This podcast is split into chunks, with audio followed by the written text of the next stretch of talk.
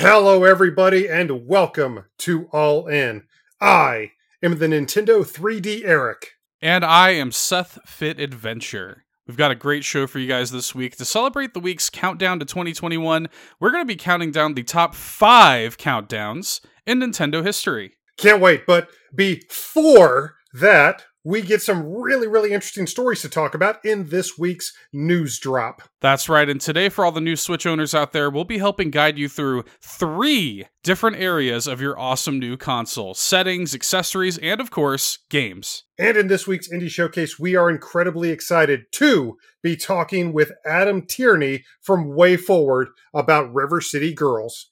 Well, it sounds like there's just one thing left to say. Happy New Year, everybody. That's right, guys. Happy New Year. Let's make it the best we possibly can. And for the first time in 2021, it's time to go all in.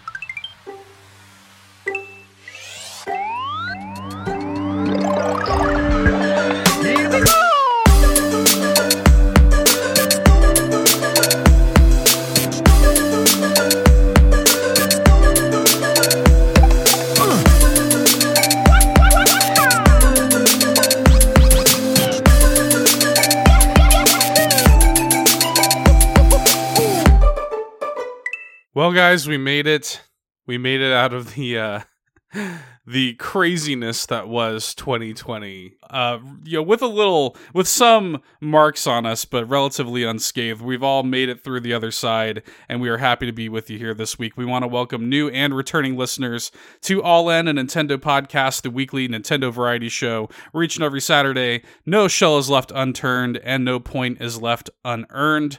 Thank you so much for joining us this week and this year. Starting off a brand new year, man. I'm like really excited. I've got a lot of optimistic sort of looking towards the skies and you know, I've got a I, I've really got a good feeling about 2021 or I'm trying to at least. Yeah, there is something about a new year, a new beginning, wiping the slate clean. There is just something about changing the clock over, changing the calendar over that really makes people hopeful about the future. We're leaving behind, I, I think, especially when it comes to 2021, Yeah. because we are leaving behind uh, an objectively pretty, uh, pretty big jerk of a year. Yeah, just a dismal year.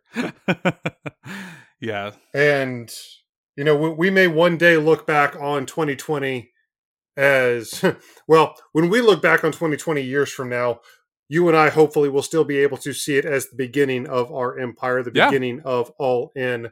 But outside of that, there's quite a few things that I think you and I would both like to leave in uh, the previous year. Yeah, but you know what? I, I always, you know me, I'm a big Batman fan.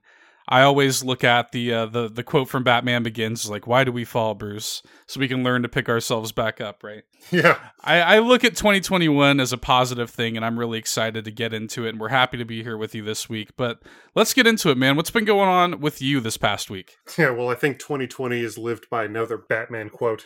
Uh, you either you either die the hero, yeah, yeah, that's or you live long enough to see yourself become the villain. And but in terms of what happened with me, uh, obviously reported on a couple weeks ago that the Donkey Kong Country trilogy has now been completed Yes. on the Nintendo Switch Online Super Nintendo app.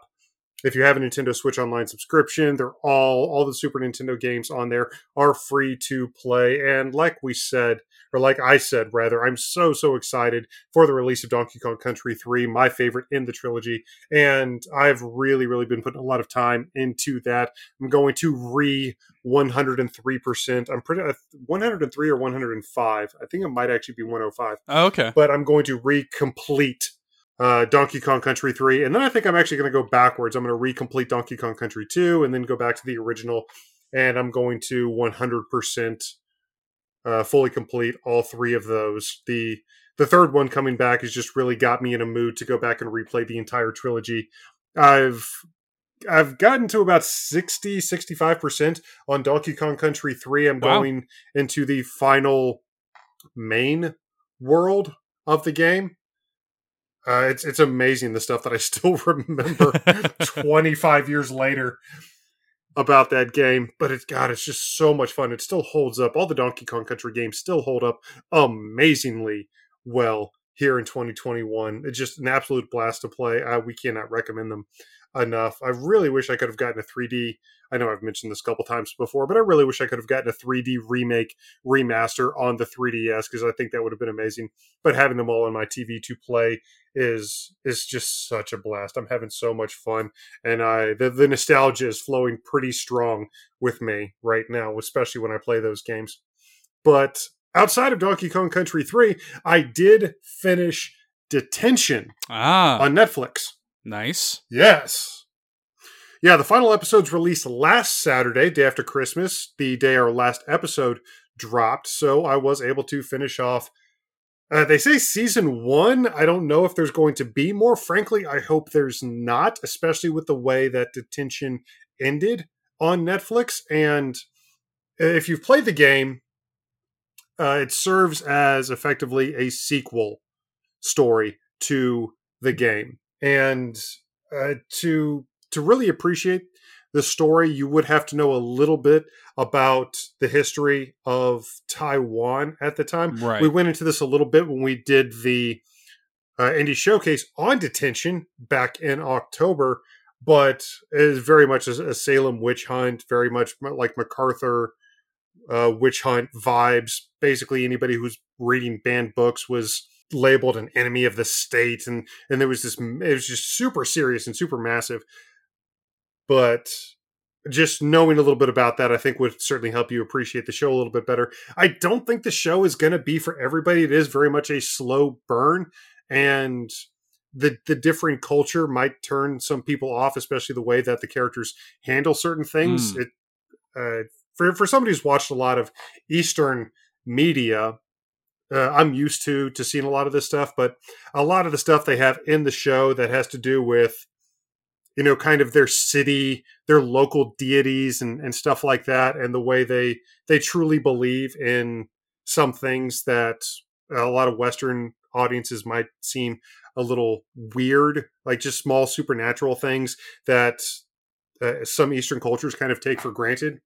So to go into it with an open mind i do recommend it. It is a slow burn. I don't think it's going to be for everybody but i personally really really enjoyed it.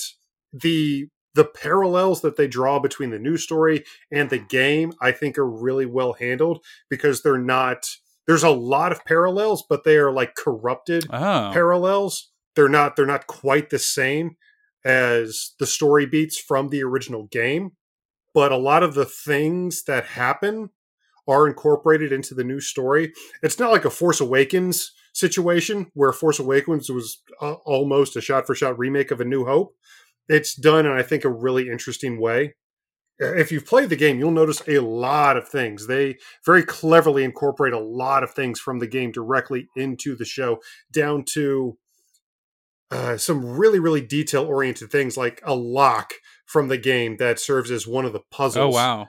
Uh, early on in the title that lock specifically shows up toward the end. And I, I know it's just a small little detail but again if you're familiar with the game if you wind up playing through the game which i highly recommend you will notice a lot of really knowing nods a lot of little winks a ton of easter eggs for the game.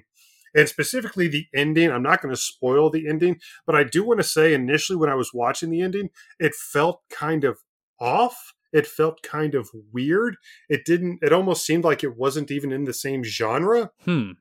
However, there's something that happens that I don't think a lot of people would pick up on. There is something small that happens that completely recontextualizes the ending. And again, I don't think a lot of people would pick up on this, but if it was intended the way I think it was intended, and even if it's not, I'm going to accept this as my own personal head headcanon.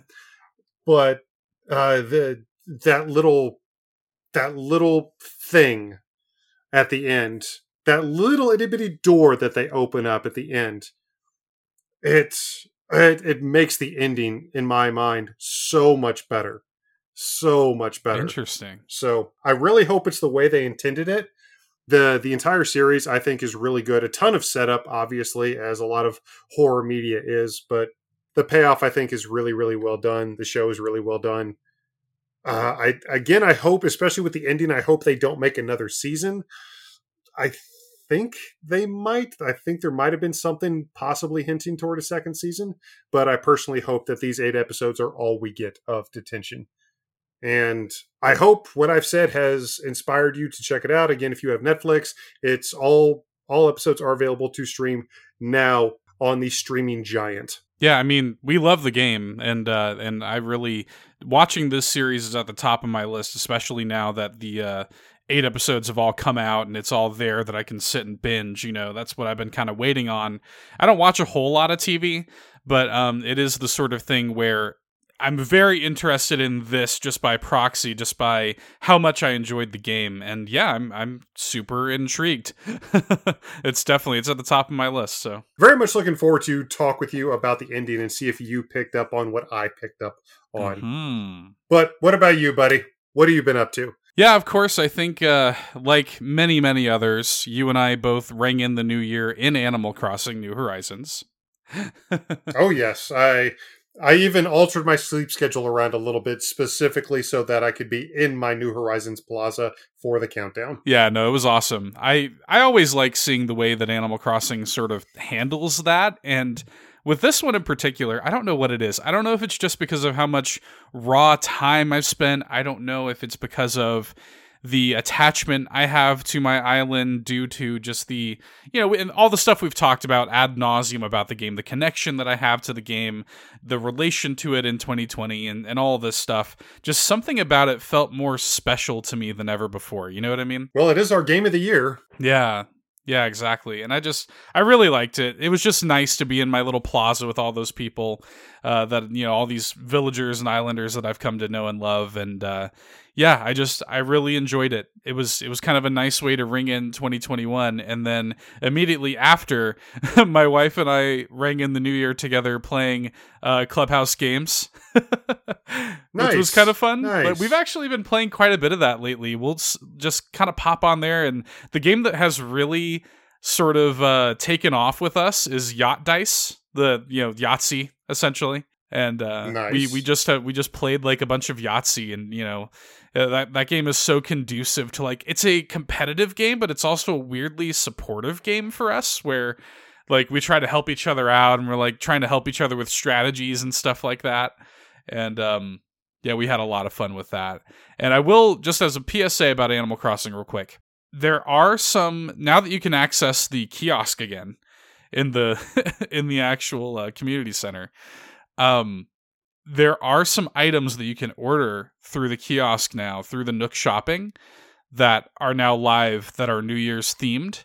And they're sort of like international like you know you got stuff from all over the world to ring in the new year that you can order now that I don't think has been super widely publicized.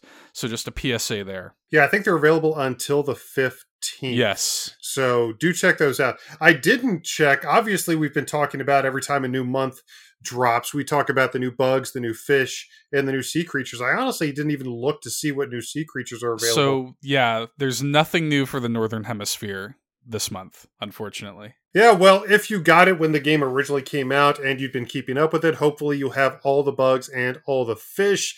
Do keep an eye out for new sea creatures. There's a ton of tables and references online to find out when each available creature will become available on your island. Filling out that museum is honestly one of my favorite things to do in any Animal Crossing oh, yeah. game, but specific but talking about amazing things to do in Animal Crossing, I certainly did ring in the new year with Animal Crossing as well. And this one was was kind of special for me. This is only the second time that I've ever been able to do it, mm. and I mm. did it specifically because of the first time. Because the first time I rang in the new year with Animal Crossing was I was in Afghanistan, as a matter of fact. Right. It was 2013 going into 2014, and I rang in the new year over in Afghanistan with Animal Crossing New Leaf on my 3DS. And I was going to do it anyway this year, but I just kind of wanted to do that, you know, just to kind of bring back those memories. Right. That second deployment wasn't exactly very fun for me, but I did very much, I did have very fond memories of that specific moment, especially because I'm, I was kind of lucky to even have a 3DS in Afghanistan. Just very quickly, uh, my 3DS actually died straight up. Just battery just went kaputskis on me. Really? When we when we got in country. Now, for those who've never been to Afghanistan, uh, when you deploy, you stage, and I think it was Kaz. I think we were in Kazakhstan uh, for about two or three days, just waiting on a flight to our base in Afghanistan. And this was within 36 hours of us getting into country, the 36 hours of us actually deploying from Fort Polk, and my battery just went kaputskis wow. on me. And I was like, wow, this is about to be a long deployment. but I sent my 3DS into Nintendo. They weren't able to save my save data necessarily. Uh, thankfully, I hadn't really done too much in Animal Crossing up to that point. Uh, actually, I think the game hadn't released yet. Uh, I think I had the game sent over right after it came out. Oh. Uh, it came out in 2013. Yeah, uh, I think it had come out and I had it sent over to myself, but it took about a month for me to get it back. But I did send my 3DS to Nintendo. They were able to fix it, get a new battery into it, whatever they needed to do, free of charge, and did send it back to me in Afghanistan. So I was able to spend. Uh, I was able to to push back the insanity of the deployment uh, using my 3DS. I was, I was, very, very happy that Nintendo was able to take care of that for me. I almost went an entire deployment without a 3DS. That would not have been good times for our hero. no, definitely not. That's awesome, though. But yeah, very happy to ring in the new year with Animal Crossing. Definitely check out those items. Really, really quickly, I don't want to spend a whole lot of time on it, but I did just want to shout out Soul on Disney Plus. Um, watch that. It's a very good movie. I really, really liked it, man. I again, I don't want to get super into the weeds on it just because I know that there's a lot sort of to be spoiled. I think the less you know going into it, the better. Um, I agree. But yeah, man, I I really liked it. It's definitely up there. I think Pixar has been kind of on an kind of an upswing lately. They've been making some good ones between this and Onward. I, I've really been happy with Pixar. I've really had a good time with Soul. So highly recommend it. Yeah, if you haven't checked it out, that's available on Disney Plus. Came out on Christmas Day. Came out on the twenty. Came out on the twenty fifth. It's been on most critics' best animated films of the year lists. I also just wanted to shout out that uh, Zeldathon side quest ends today. Um, at the time of this recording, still going on, but it did end today and will end today. And uh, they are currently, at the time of this recording, at over seventy thousand dollars raised for Charity Water. So huge success over there. Uh, we're big fans of SideQuest and Zeldathon and everything they do. So congratulations to that whole team. Um, I do want to shout out that Awesome Games Done Quick 2021 is starting tomorrow. So you're coming off of one charity event right into another one. And uh, so there's definitely a lot of good, positive energy kind of coming into this new year. Yeah, shout out to Super MC Gamer, uh, friend of the show, and everybody over at Zeldathon. Love what you're doing, guys. Yes. And speaking of positive energy, I've got kind of a personal thing to talk about for a second that I wanted to sort of announce here on the show as kind of a monthly recurring segment that I want to do. Um, and that is, and I, I, sort of alluded to this without realizing it with uh, with my name this week. Uh, Ring Fit Adventure. This is something that a game that I picked up back in I think like July or August or something. I talked about it on the show and I picked it up. And I kind of like fooled around with it. I mostly bought it just because of the novelty of it, to be honest with you. I just wanted to see what all the fuss was about at the time. it was fair. it was like yeah, it was like super hard to find at the time, you know. And I was just kind of like, let's see what this is, you know. And I think I played it like twice and never touched it again. So coming into the new year, I like a lot of people, it is not uncommon for folks to want to focus on health and weight loss as you start a new year. And a couple of weeks ago, I sort of made that decision for myself. I have been at a, with my, you know, just to get personal for a second, with my weight, I've been at a standstill for years now. My metabolism has slowed to a crawl due to things like I worked overnight for seven and a half years. I have like sleep apnea. Like, in terms of metabolism, it's very much an uphill battle. And talking to a lot of friends that I have that are doctors, and I have a friend who's a nutritionist, and they basically are like, hey, you know, like the way that you're going to lose weight is you're just going to have to exercise and exercise consistently. And this is always, I don't think I'm alone in this. It's a struggle for people, I think, to stay motivated and to you kind of get wrapped up in your own world. You feel like you're too busy for exercise and stuff like this. So I had this thought of like, how do I keep myself motivated to daily exercise and to really, you know, take some of this weight off? You know what I mean? And Mhm. I came up with the idea of, you know, the way that I'm going to keep myself motivated is making content for the show. I'm like, I if I keep myself and hold myself accountable with a monthly segment on the show documenting my journey with Ring Fit Adventure, losing a little bit of weight, maybe even motivating some of our listeners in the process, I think that would be a really good thing. So what my plan is is every day in 2021 I'm going to work out and play Ring Fit Adventure. Um, I am currently sticking to a 30 minute a day workout. There may be days where I do less. There may be days where I do more. It's going to kind of depend on my schedule. Uh, you know, if I get like super sick or something, obviously I'm not going to be working out with the uh, Ring Fit Adventure and Dragaux and stuff like that. but I'm going to try to stick to this, and I want everybody here, all of our listeners, to hold me accountable. And I want to come on here every month on the show and sort of document my progress. Um, so for the last show of every month, I'm going to document kind of how Ring Fit Adventure has been helping me with uh, with my personal health because you know I don't eat poorly. Um, I kind of I know that it's going to come down to exercise, and Nintendo has released this product that makes exercise fun.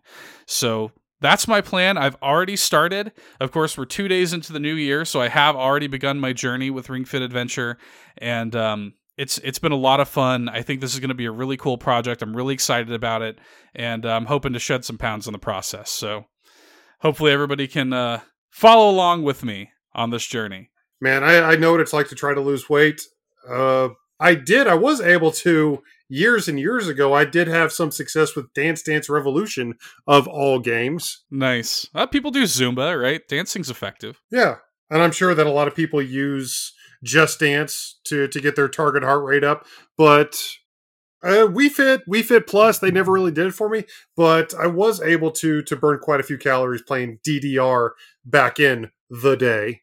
I, I gotta be honest, man. Like playing Ring Fit Adventure seriously now, and and like I, I'm taking it pretty seriously. I actually bought myself a yoga mat and stuff like that, and um, I, I'm kind of I'm getting into it, and uh, I think I'm gonna actually get some uh some ankle weights to sort of add a little extra layer of uh productivity to it, and I'm just I'm gonna go for it, man. Uh oh. so yeah, I, I'm gonna I'm gonna go for it. Um, like I said, if I motivate some people in the process, that I, I consider that a win. And uh, that game, I tell you what, that game's a workout, man. It's like an actually, it's a good workout, and uh, they have done a good thing with Ring Fit Adventure.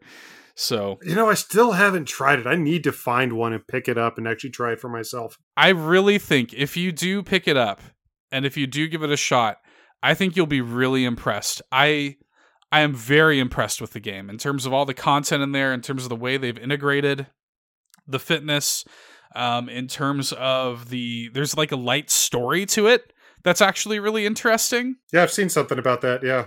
Yeah, like way more interesting than it honestly has any right to be. So, anyway, that's my long-winded way of saying that I'm taking weight loss seriously in 2021. I want to bring you guys along on this journey with me. End of every month, I'm going to touch base, and uh, yeah, Ring Fit Adventure. That's going to be a a staple in my video gaming uh, in 2021. So that's the announcement. Uh, we have got a lot of news to cover, and and this is uh this is something that I think we should get right into. What do you say? Yeah, let's get into our very first news drop of 2021. Hey, listen! So, right here at the top, I've got kind of an interesting thing that kind of came across our desk, and that is that Amazon US has listed the top 10 best selling games of 2020.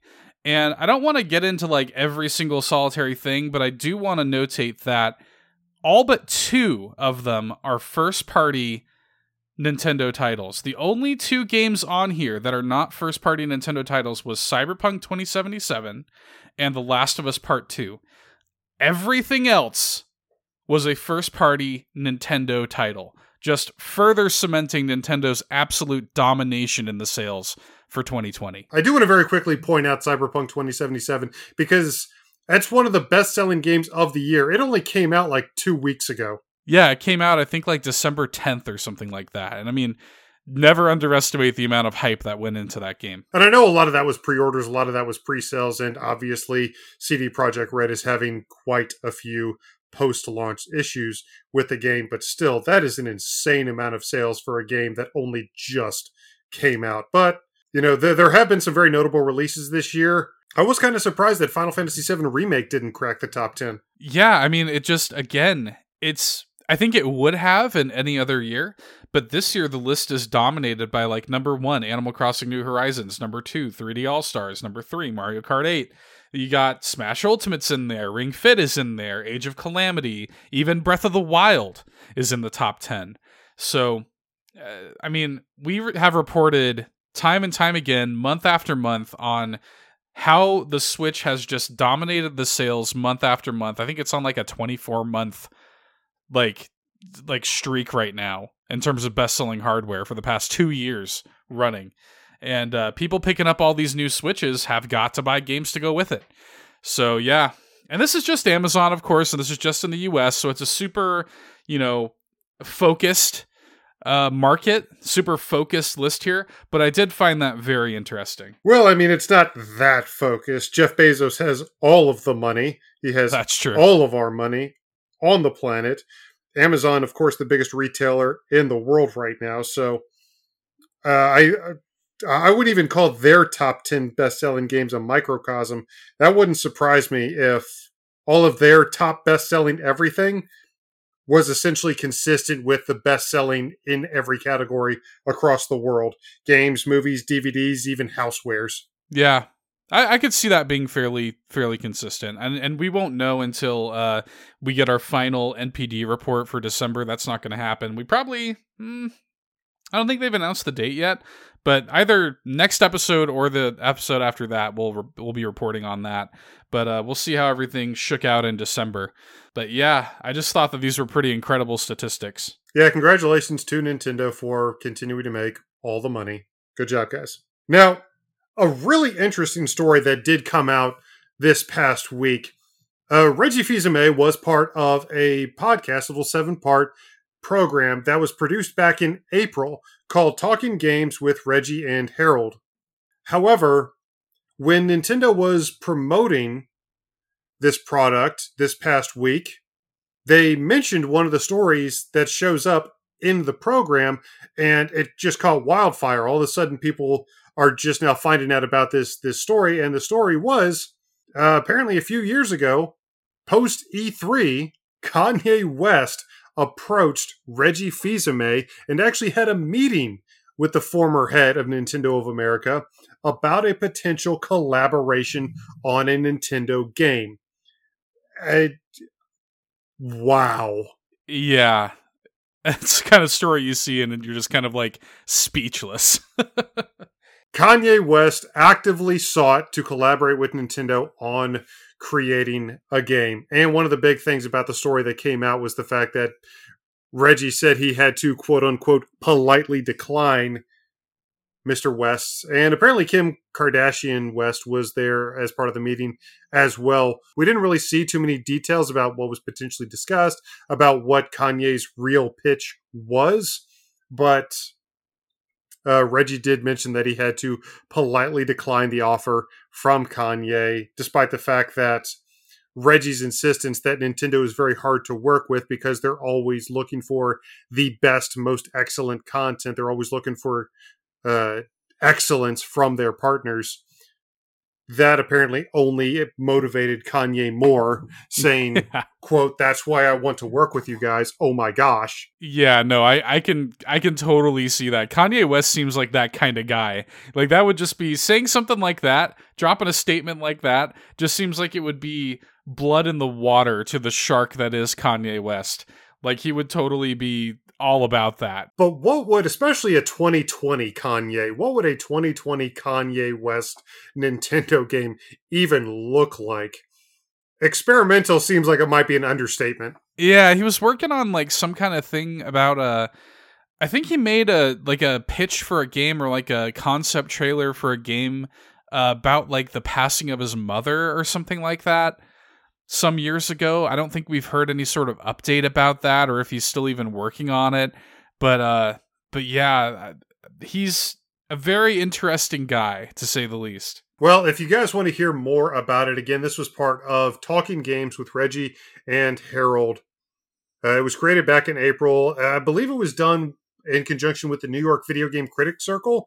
But if you want to check those out and see the entire conversation for yourself, do check that out. But again, this story just went viral this past week and caught fire. And just the thought of a potential Nintendo Kanye West collaboration really set Twitter ablaze for a while there, with everybody just wondering what in the world that would even look like. And admittedly, for us, that that that does sound like it would be interesting enough to at least check out. I mean, yeah. That would be the kind of thing where like if I see if I watch like a new Nintendo Direct and all of a sudden Kanye West is walking up next to our good friend Doug Bowser, I think it would be a, a fairly interesting turn of events. We'd have to at least check it out. It'd be like some weird rhythm game where you have to rap to fight dragons in a Skyrim like environment or something. I'd play oh, it. I'd. I, I, I think I would too. I'm not really a Kanye West guy, but I would.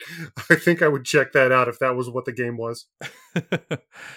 well, we did have. Speaking of something that set the internet ablaze, we did have a lot of uh, rampant speculation leading into this collaboration. The Pokemon Company was apparently one of the sponsors of a like special New Year stream from the International Space Station, and they took to Twitter and said that there was going to be some Pokemon appearing on the stream. And there were some rampant online rumors that this was going to be the way that they teased or otherwise announced a Diamond and Pearl remake, which has been long rumored, long wished for, long talked about. And the internet at large seemed to think that this was going to be the platform that the Pokemon Company was going to choose to announce this on, which honestly was always kind of ridiculous. However, what ended up happening was kind of much ado about nothing. It was we did see some Pokemon. I think we saw like Rayquaza pop up. Uh, like Pikachu was like chilling with one of the astronauts on the stream. yeah. It was kind of uh, nothing crazy, but uh, at the end of it, they did announce that a special Pikachu is being distributed uh, until January 15th. You can go inside of your copy of Pokemon Sword and Shield and you can claim the mystery gift. Was like I think Kaibo Pikachu? Is that what it is? Kibo. Kibo. Kibo. Kibo. Okay. Now, the the the reason I know that actually is very interesting because ironically enough, I have a tertiary kind of relationship with the Japanese Kibo lab that's part of the International Space Station. Okay. For a very short time between 2007 2008, I actually worked at Kennedy Space Center down in Florida. Oh, right, right, right. And during my time there, some days I would find myself working, find my duties uh, at the International Space Station Center, the ISSC. And it just so happened that when I was working there, happened to be when uh, the Japanese scientists, the Japanese technicians were working on the Kibo lab in the ISSC. So I actually got to see the Kibo lab uh, up close and personal quite a bit before oh, it got launched into space. It was really, really interesting building to work in. Obviously, you get to see all the different parts and the different plans going into making the International Space Station a success. And it was really, really cool to be around that for, if only for a couple of years. But yeah, just knowing that there, there's now a special Kibo Lab Pikachu being released in Pokemon Sword and Shield, I thought was really cool. Again, like Seth said, just launch Pokemon Sword or Shield, go into the mystery gift function, just select the Kibo Pikachu from the available options, and there he is. Yeah, you didn't see any Pikachu floating around in there when you uh, got a chance to see it in person, did you? uh, I actually there there I have a non-disclosure agreement uh, okay. with the things that I was so I can neither confirm nor deny the existence of real life Pokemon at the International Space Station. That's fair. That's fair. The the plot of Detective Pikachu is weirder than that. So that uh Yeah, that's fair. that sounds about right. But yeah, a lot of people were really expecting, especially with 2021 being the 25th anniversary of the Pokemon franchise, which we've Yep. already talked about. That's one of the reasons we're so looking forward to 2021 is all the potential announcements the Pokemon company is going to make. A lot of people thought they were really going to jumpstart that with this New Year's Eve stream coming out and saying, "Oh, guys, by the way, Diamond and Pearl remake, it's happening."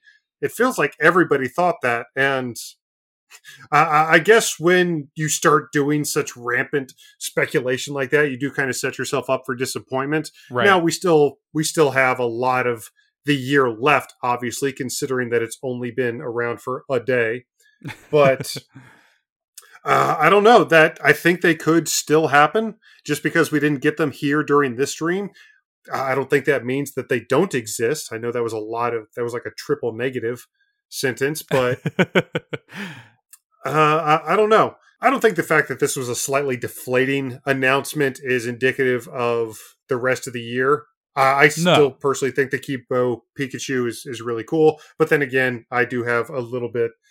You know, I'm not going to say that I was part of the the International Space Station crew or anything, but uh, I personally appreciate it just a little bit more than the average person would. I think. That's fair. Well, and yeah, and I, you know, I completely agree. I think that not only do I not think that they're off the table, I I think they probably are happening. I think a Diamond and Pearl remake is quite likely to be happening this year, but this was never going to be the platform they announced it on. Um, we're too close to the 25th anniversary. Of course, they did announce like the sort of existence of the 25th anniversary during like the Macy's Thanksgiving Day parade of, of all things so we know that they are going to be doing quite a bit for the 25th anniversary but i don't expect it you know we're, we're too close to that. It's that that's next month. I think that's when we're going to get the blowout. I think that's when we're going to get news on like new pokemon snap. If there is a diamond and pearl remake coming i think that's when we're going to hear about that. I, I think we just i think the proximity was just not right with that. They're not going to go on this stream that you know that the iss was putting on to announce such a major title for them. But I wouldn't be shocked whatsoever if the big fall Pokemon title was a Diamond and Pearl remake. I I think a lot of people would be stoked for that. I would. I never actually got to finish Platinum. That was my entry point into Gen 4 because they were still doing the the special edition, the third Right. release for each generation. So I waited for Platinum like many other people. That was my my entry point into Gen 4. I never did wind up finishing Platinum because, you know, turns out Pokemon games are pretty sizable. Yeah. But if they do wind up releasing Diamond and Pearl remakes, that would give me more than enough reason to finally go back and rectify that egregious oversight of not beating them in the first place. So, but we don't know if those are releasing. The in terms of games that we also don't kind of know, maybe some way somehow have been releasing. yeah. It turns out that on Nintendo's official Japanese website this past week, they had temporarily listed for the Wii U eShop Banjo Kazooie and Blast Corps, two of Rare's classic games from the Nintendo 64. I mean, when I saw this trending on Twitter, I, I wake up, I look at Twitter, and I see that Banjo Kazooie is trending. My heart Yeah. stops. Okay. Yeah, Grant Grant Kirkhope was like, "Why is Banjo trending?" I mean, I was I was like uh, I was aghast for a second there. And then when I saw that, when I when I looked at this really bizarre story, I had to dig into it and I had to I'm like, is there any hope? Is there any indication that maybe this was kind of hinting at any sort of like is this could this potentially be coming to Switch? I do think there is a more than 0% chance of that eventually happening of Banjo-Kazooie and maybe even Blast Corps coming to Switch, but this does seem like it was just a weird, you know, looking deeper into it, it does seem like this was a complete, just weird website error. It could be that maybe they had something arranged to it being like released on the virtual console for Wii U at some point, uh, and maybe they just forgot to delist it. Um, but yeah, I mean, it's obviously not happening, and uh, it's not really an indicator of anything that could be happening soon for the Switch, unfortunately. But it was still cool. It was still kind of cool to see uh, Banjo Kazooie trending on Twitter. You know, it's been so funny replaying through Donkey Kong Country 3 because there's a lot of uh, bear characters in Yes. Donkey Kong Country 3. You have the Bear Brothers, and you can really, really see the beginnings of Banjo's design there in Donkey Kong Totally. Country 3 with the design of the Bear Brothers. But uh, even though this wound up being a red herring, I think I think we can at the very least take this as Nintendo at least attempting to deepen their relationship with Rare. Obviously, Rare is still owned by Microsoft, but we were able to get Banjo Kazooie and Super Smash Brothers for the two of you out there who might not already know that. And I think the fact that there was even a, a listing like this created for Rare games. Uh, that tells me, at the absolute very least, that Nintendo is at least attempting to deepen that partnership with Rare in some way. Now, what we wind up getting out of that, if anything, will remain to be seen. But at the very least, that's what I took from it is Nintendo really, really trying to reach back out and really trying to create a new connection with Rare and possibly bring some of their old catalog back to Nintendo consoles. It would certainly make me a very, very happy person. Yeah, it turns out Rare made some pretty good games on uh, some Nintendo consoles. We might have even done a top five on that a few months ago. You ought to go check that out. I, I I'm pretty prolific with my Banjo Kazooie love. It's one of my favorite games of all time. But um, man, it I, I- I definitely have that kind of like Hawkeye, like don't do that, don't give me hope kind of thing. now, it would have been cool if they could have got those games on the Nintendo Switch somehow. They would have been some really nice additions to these Starlight Nintendo Switch gaming stations. Now, these Starlight Nintendo Switch gaming stations were announced last year as part of the Starlight Children's Network, an organization that does everything it can to help alien and terminally ill children uh, around the country. And they partnered with Nintendo last year to create some Nintendo Switch gaming stations uh, for distribution to different hospitals. And they reported through starlight.org back on the 10th that they had been finished. And this past week, they started to roll out to the different hospitals nationwide. I believe several hundred of these stations have been rolling out to different hospitals and kids at different wards around the country, which is fantastic. They've got a bunch of Nintendo games preloaded onto the system, and it's it's really great because these were announced prior to the world going absolutely insane with COVID. And the entire point of these game stations is to give these children a protected way to play their favorite Nintendo games. And especially with all of the precautions being taken because of the ongoing global pandemic, these are just going to be more of a boon, I think. These are even more relevant now than when they were first introduced. So, very happy to see that all these young children around the country are going to be able to experience these games in a way that still keeps them protected. That's awesome, man. I love stories like this. I, you know, it's something. too. Yeah, it's it's something that I uh, am kind of passionate about. I I have actually for the past I don't know. 10 to 12 years or so um every holiday i donate to child's play charity and the kind of impetus behind that charity in particular is something very similar to this where it's about getting video games and toys to sick kids in the hospital because the whole thing about it is like you know video games are not the cure right it's it's not the kind of thing that a hospital budgets for so when you can get kids you know it's been proven with studies that kids are much more receptive to treatment and medication if they're able to, you know, say grab a DS and play Mario Kart or whatever, you know, to deal with the horribleness going on around them. So this is awesome.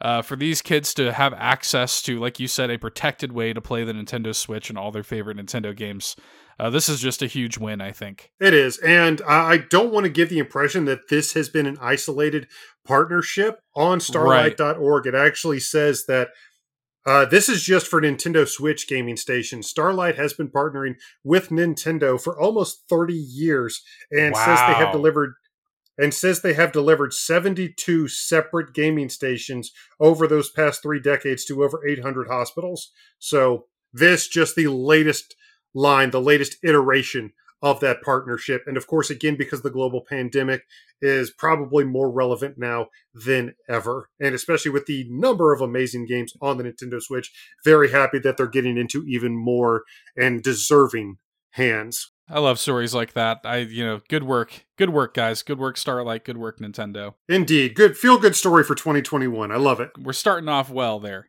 but I've got another kind of interesting thing that floated through that could potentially give us so there's not much here, uh, admittedly, but you know, the Kirby developer HAL Laboratory has teased the existence of new projects related to the Kirby IP for 2021. In an interview with 4Gamer, uh, three directors from HAL teased new games, merchandise, and events.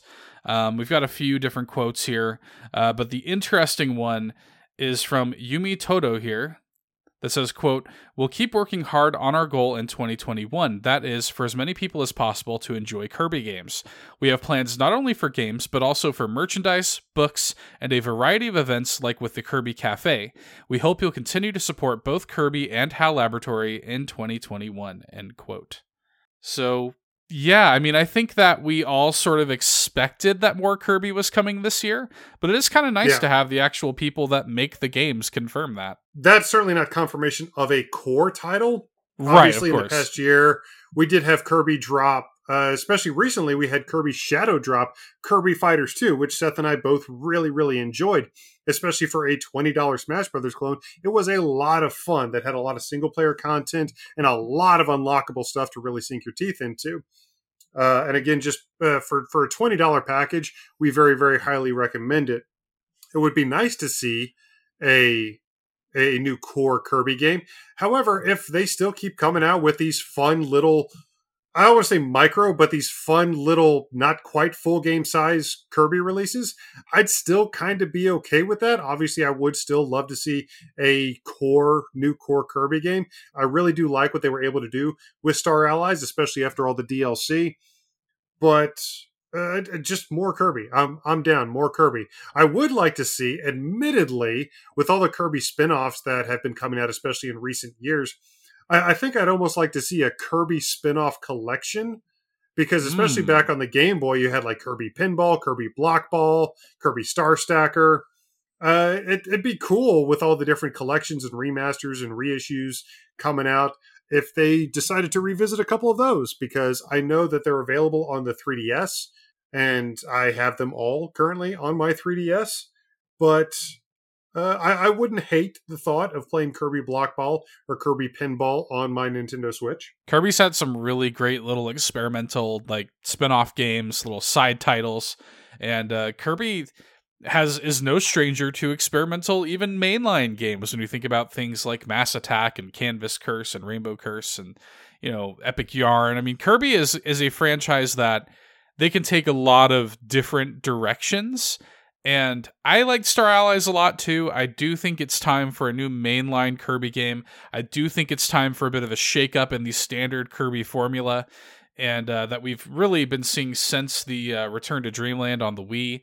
Um, and they've been great, but I do think it's getting a little bit long in the tooth, and I would like to see a kind of shakeup of that. I've talked in the past about how I'd love to see a 3D Kirby game. You know, we'll see, but it is nice that there's going to be plenty of Kirby, core game or no, plenty of Kirby content to uh, fall in love with in 2021. Uh, can't wait. It wouldn't surprise me if it wound up being another shadow drop like it was with Kirby Fighters 2. But if Right. it is, I'm down. Now, in a fun, random story that happened a couple days ago, uh, Hidden Palace on Twitter somehow got their hands on a prototype version of the original Sonic 1. So, for those of you interested in video game history, check out the streams, check out the video footage. And I just thought that this was really, really interesting. Of course, originally released for the Sega Genesis, since been released uh, 38,000 times on varying Nintendo consoles over the years. Right. I, I I think just about everybody has played the original Sonic 1 at some point. So seeing this prototype version was really, really interesting, especially playing through Labyrinth Zone with no water. That was really, really weird to see, and honestly might have made Labyrinth Zone better. I don't know. What do you think? Yeah, I, I was just going to say that. I completely agree. I did a little bit of research on this because Hidden Palace actually, this has been a little bit of a white whale for them to acquire a Sonic 1 prototype. They have acquired prototype versions of almost every classic Sonic game in the past, but this one has eluded them. They've been able to pick up bits and pieces, and they work with organizations like the Video Game History Foundation. Um, just last week, we had Kelsey Lewin from there on the show to talk about video game history. So they do work with them. They are all about kind of preserving these games and getting every little bit of history, including prototype versions uh, available for historians and for people to look back on. Um, so this was really cool to see. It was cool they got their hands on this. Uh, it was from like an anonymous donor that uh, that let them have at this, and yeah, stream it on Twitch. And uh, it was kind of just a fun, crazy little story. And uh, cool to see early versions of these unused levels. It kind of reminded me of that Giga Leak from earlier in, in 2020 right.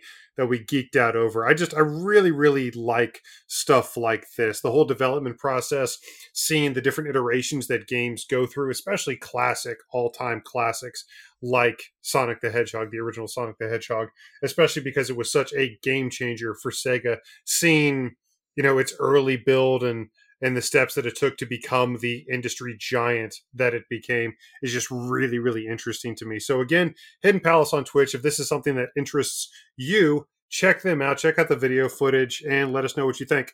Yeah, and real quick to kind of close out the news drop, uh, we did want to just shout out that until the 5th, uh, if you are a Nintendo Switch Online subscriber, you can download and play the full version of Crash Team Racing completely for free under their Game Trials program. So that is available to you if you're an NSO subscriber. You can go in there, get the full version of the game for the next few days, and uh, and yeah, play it totally for free. Yeah, I'm all about demos, but having the actual full game available for free, I was all over that. And if you're listening to this the weekend this episode drops, do make sure to check that out. Crash Team Racing Nitro Fueled is just a really, really fun, super little kart racer. And uh, again, it's a free retail game. Uh, all for a limited time, yeah, but it's a great, fun retail game that you get to play for free. Did I mention it was free?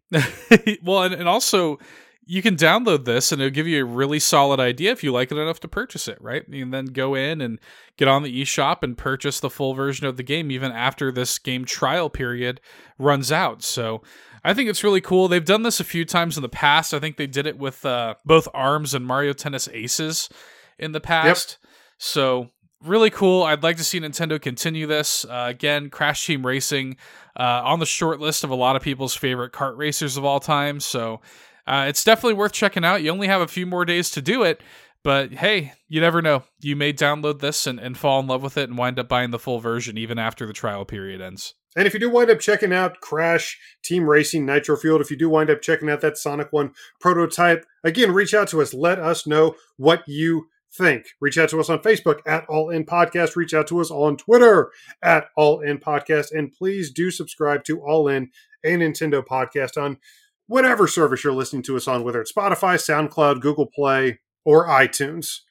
We love each and every one of our listeners. Thank you so much for making us part of your weekly rotation and hanging out with us each and every Saturday. Well, folks, moving on from the news and kind of with the holidays behind us, we were sort of thinking that a lot of you, you know, obviously we've got a lot of hardcore Nintendo fans, people who already own Switches and have already spent hundreds and hundreds of hours with them uh, listening to the show right now. But it occurs to us that we probably also have got plenty of new Nintendo fans, new Nintendo Switch owners, and this week on the show, we thought we might dedicate an entire segment to you guys, to the new Nintendo Switch owners, kind of give you a guide. What sort of things you'd be looking out for?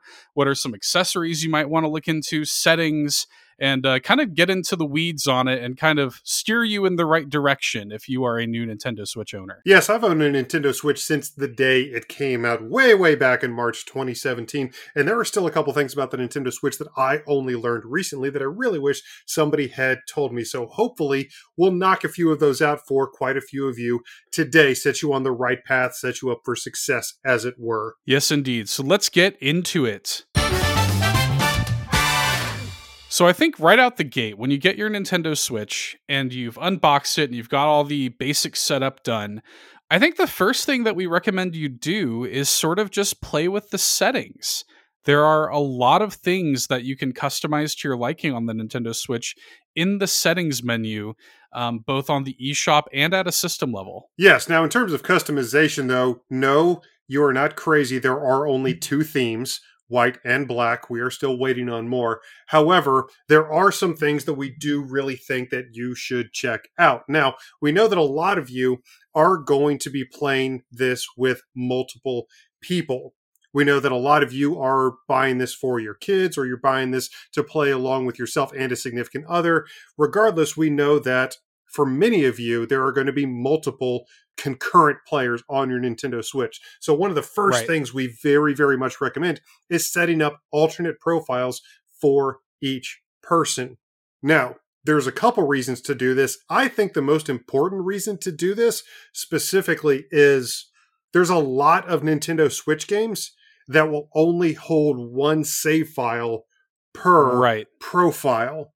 So a lot of you out there may be thinking, "Oh, it's fine. I'll just set up one profile and, you know, all my kids can play just on mine. It'll be fine." But if you're planning on playing some of the same games as the other players on the Nintendo Switch, which I imagine a lot of you are, you're probably going to want your own save files for those games, especially for these story based games. So the best way to do that is just to go ahead and set up a profile for each person who's going to be on the Nintendo Switch. And you can tie these profiles to both new and existing Nintendo accounts. So if you were a a Wii 3DS Wii U owner who had a Nintendo Network ID, you can then tie that to your new profile on your new Switch.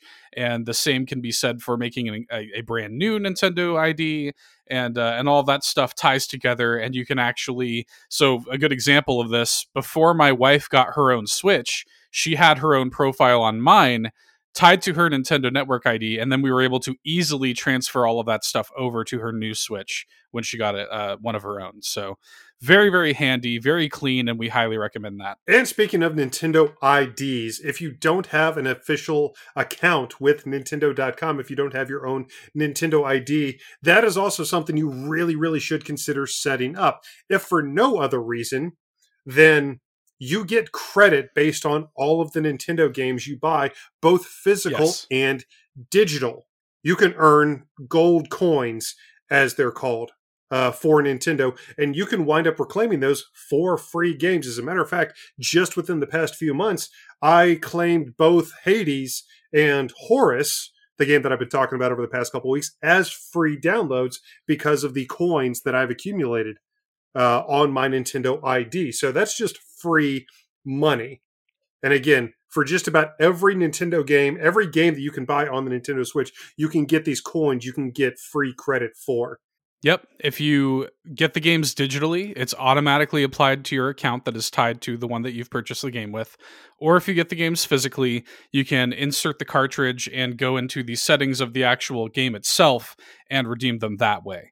And uh, and yeah, these can be applied to games with the gold coins. Um, I have like my copy of Super Smash Brothers Ultimate was free that way. I paid nothing for it. And these are just coins that I accumulated simply from being a Nintendo fan, essentially. And if you really want to get into the weeds of my Nintendo, you can earn platinum coins that you can use on like physical rewards that they've started putting on the website. So it's pretty cool. It is really cool. Be careful about going down that rabbit hole. Both Seth and I have made that mistake Hmm. in the past. Uh, but yes, very much do create multiple accounts. Do very much set up a Nintendo Network ID for yourself.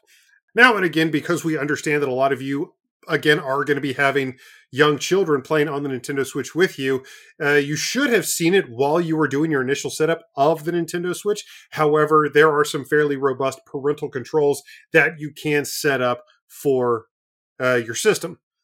It is tied to a parental controls app that you can download on your phone, and you can control the parental controls on your Nintendo Switch directly from your smart device. So it is really, really convenient. And you can kind of tailor them on the fly based on, you know, maybe your kid had a really good day at school and you want to give them a few extra minutes to play Mario Kart or something. And you can do that Right. through the app.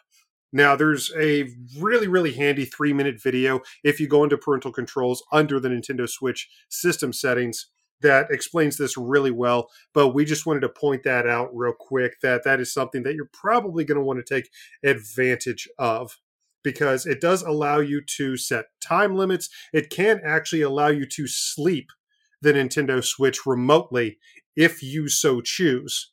So, uh, if your kid's been on playing for five hours and you told them they could only play for one, then you could actually go on remotely and sleep the system if you did want to go that route. I bet my parents wish they had this when I like stayed up way too late under the covers playing with my Game Boy. Exactly.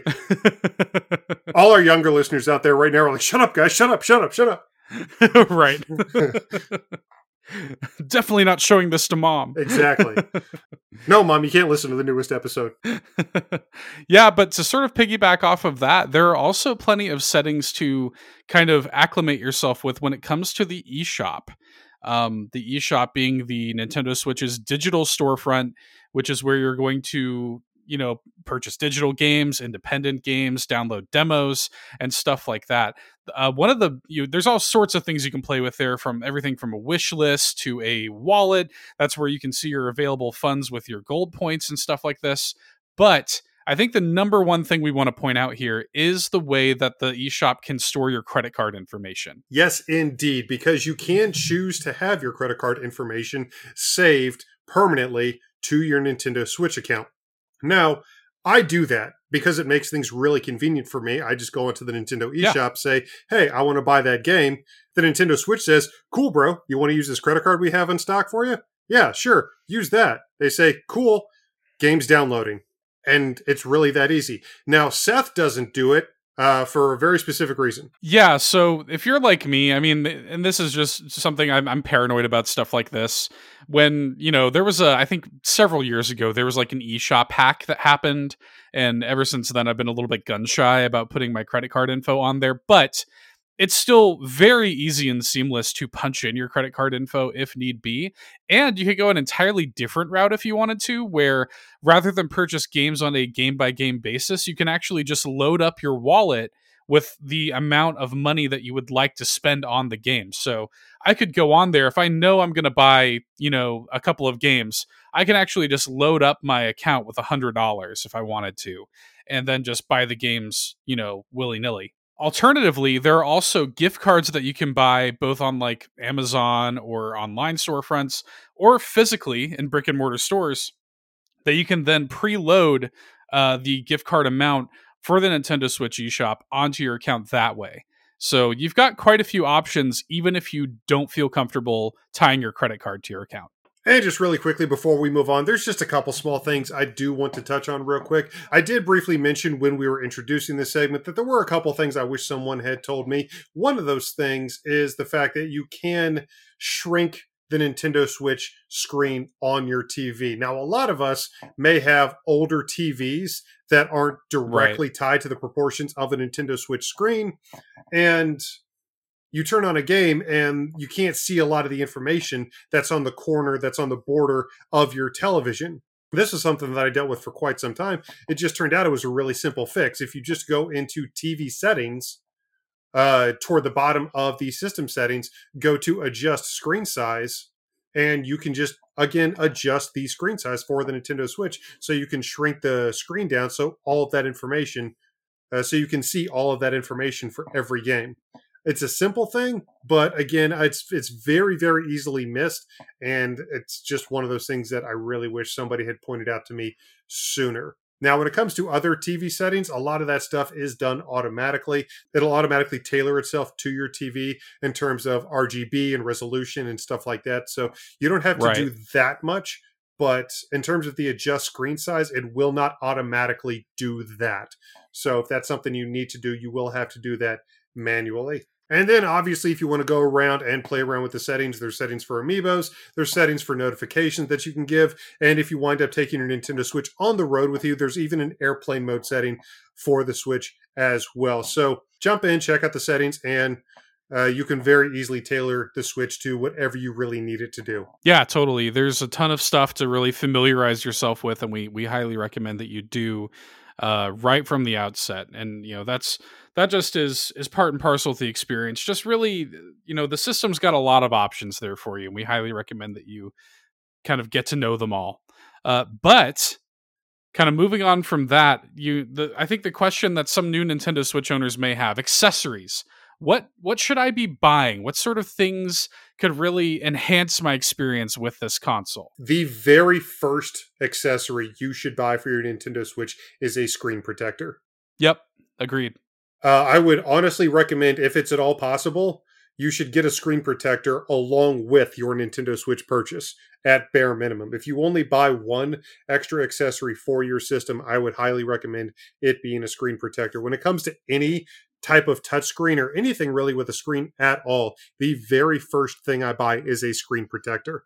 Yeah, and there are some really good, high quality tempered glass screen protectors that you can get for a very budget price. I think I got a two pack when I bought my wife's Switch, and I think it was like $10 Mhm. for two. And it came with like a cleaning cloth and like everything that I needed to set her up with a tempered glass screen protector. So, yeah, highly recommend that. Now, Nintendo, you know, maybe outside of a certain controller set, uh, Nintendo does very famously make strong, sturdy, very well made items, uh, but it is still ultimately, it's not indestructible. So Right. if you are using this, if you are playing this around young children, do attempt to stress to them that yes, this may be somewhat of a toy, but it is easily breakable and it you can do irreparable damage to the Switch. So uh, one of the reasons that we highly recommend getting a screen protector is there are a lot of people that just kind of throw the Switch into its charging dock. And Mm. if you are not you don't have to be super delicate with it but if you are just slamming it into the charging dock you can wind up damaging the screen that way if you are just if you show zero lack of care. So i have seen that show up a, a couple times before. That's one of the biggest reasons that i recommend getting a screen protector aside from just having one anyway. Yeah, yeah, I've seen that a bunch too, where people will scuff up their screen by just sort of haphazardly throwing it in the dock. I mean, it's not recommendable. Uh, have a little bit of care, and uh, and the screen protector will definitely mitigate a lot of that too. because kids are always known for being very delicate with electronics of course yeah, exactly. Well, that actually another thing we should probably point out, you know, we're not going to because of issues that we've talked about on the show in the past, very highly publicized issues with the Nintendo Switch Joy-Con. We are not going to necessarily recommend you go out and spend a ton of money on new Joy-Con right now. Um I think smart money is on waiting for some sort of revision that is hopefully coming later this year. Uh, but I, I will say, especially when it involves children, make sure you're taking full advantage of the included Joy-Con wrist straps. Make sure that those are not getting thrown around. Make sure that they are being put on the Nintendo Switch correctly. Make sure that the railing is being utilized correctly when you are snapping them onto the Switch, because that could also be very damaging. With all of that being said, though, there is one controller that we can wholeheartedly recommend that you pick up with your brand new Nintendo Switch, and that is the official Nintendo Switch Pro controller.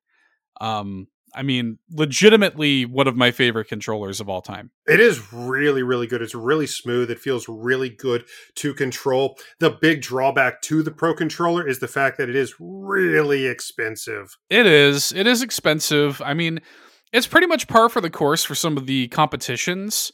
Um, you know, when you look at the PlayStation and Xbox controllers, the officially licensed ones anyway, they're about that range. But um, also, you have to consider that it has got full gyro motion control functionality in the in the Pro controller. It's got the HD Rumble functionality, which that's actually something that we should point out. There are going to be a lot of even high quality, like the Power A third party controllers are actually really high quality, and they, they've gotten really, really close to the Nintendo level of quality with those Power A controllers, and they are a little bit cheaper, and I could recommend them for the price. However, you will not find any other controller that takes advantage of the Nintendo Switch's proprietary HD Rumble functionality.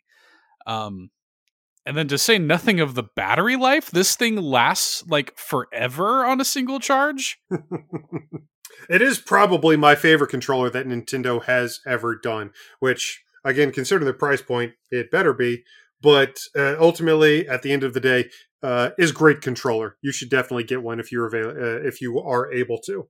Yeah, I mean, be prepared to pay to pay premium for it, but but I think you and I both agree that it is well worth the price. Now, if it is too much of a premium for you, I was actually going to bring up the Power A controllers as well because I do like a lot of those. That and Hori, uh, they do make Yeah. a lot of really, really good stuff. The off-brand scene of video game accessories has gotten a lot better over the past couple of years. No more of this Mad Catz mess. I was just gonna say that. I was like, we're a far cry from the Mad Catz days. Yeah. Oh man. It's just- but uh, and another thing about the Power A and the Hori controllers is there's a lot of really cool themes out there. There's a lot Yeah. of really cool themed controllers. If you're a collector, you might even look into it. But uh, if the the Nintendo Switch Pro controller is just a little bit too expensive for you, there are a lot of pretty great off-brand uh, accessories for the Nintendo Switch that we definitely think you should check out. Again, Power A and Hori, I think, would be the top two brands that we would recommend if you are going to go off-brand. Yeah, absolutely. And it- it'll save you a couple bucks. And a lot of them, especially with the new line of Power A controllers, they've got a lot of similar functionality to the Switch and for about $20, $30 less. So, uh, to the Switch Pro controller. So, we can definitely recommend that. Another thing I recommend, especially, you know, with the main draw of the Nintendo Switch being a handheld console hybrid, as with any handheld device, uh, in terms of gaming devices anyway, I always recommend a carrying case, a protective, portable carrying case of some kind. And this is the kind of thing where you can spend as little or as much money as you would like to. like the carrying cases have a pretty wide range. Um, but you could get a really solid one for not that expensive. Yeah, I've got a really, really nice rubber Mario Kart one I picked up for like $20, I think. It holds my Nintendo Switch. It holds about a dozen Switch cartridges, and it does everything I need it to do. I've dropped it a few times. I haven't had a single issue with cracked screen or or the Switch messing up on me at all. There's a ton of cases out there. There's some really good Legend of Zelda Sheikah Slate style cases. Uh, there- Yep. There's just a ton of options out there. But if you are going to be taking the Nintendo Switch on the road with you at any point, it is just like with the screen protector. It's paramount that you protect the system as much as possible. Yeah, there's there's actually a really decent one that's like 15 maybe dollars on Amazon. It's like an Amazon branded Amazon Basics I think it's called. Uh Nintendo Switch carrying case which is like really it's one of the highest rated Nintendo Switch cases. And uh really sturdy, really solid holds games. I actually if you want to go a little bit bougie, oh, we about to get fancy. Yeah, there's a company called Waterfield Designs based out of San Francisco that has really kind of boutique Nintendo Switch carrying cases. And, and I wound up getting one of those. And I've got this really beautiful leather, like brown grizzly, genuine leather Nintendo Switch case.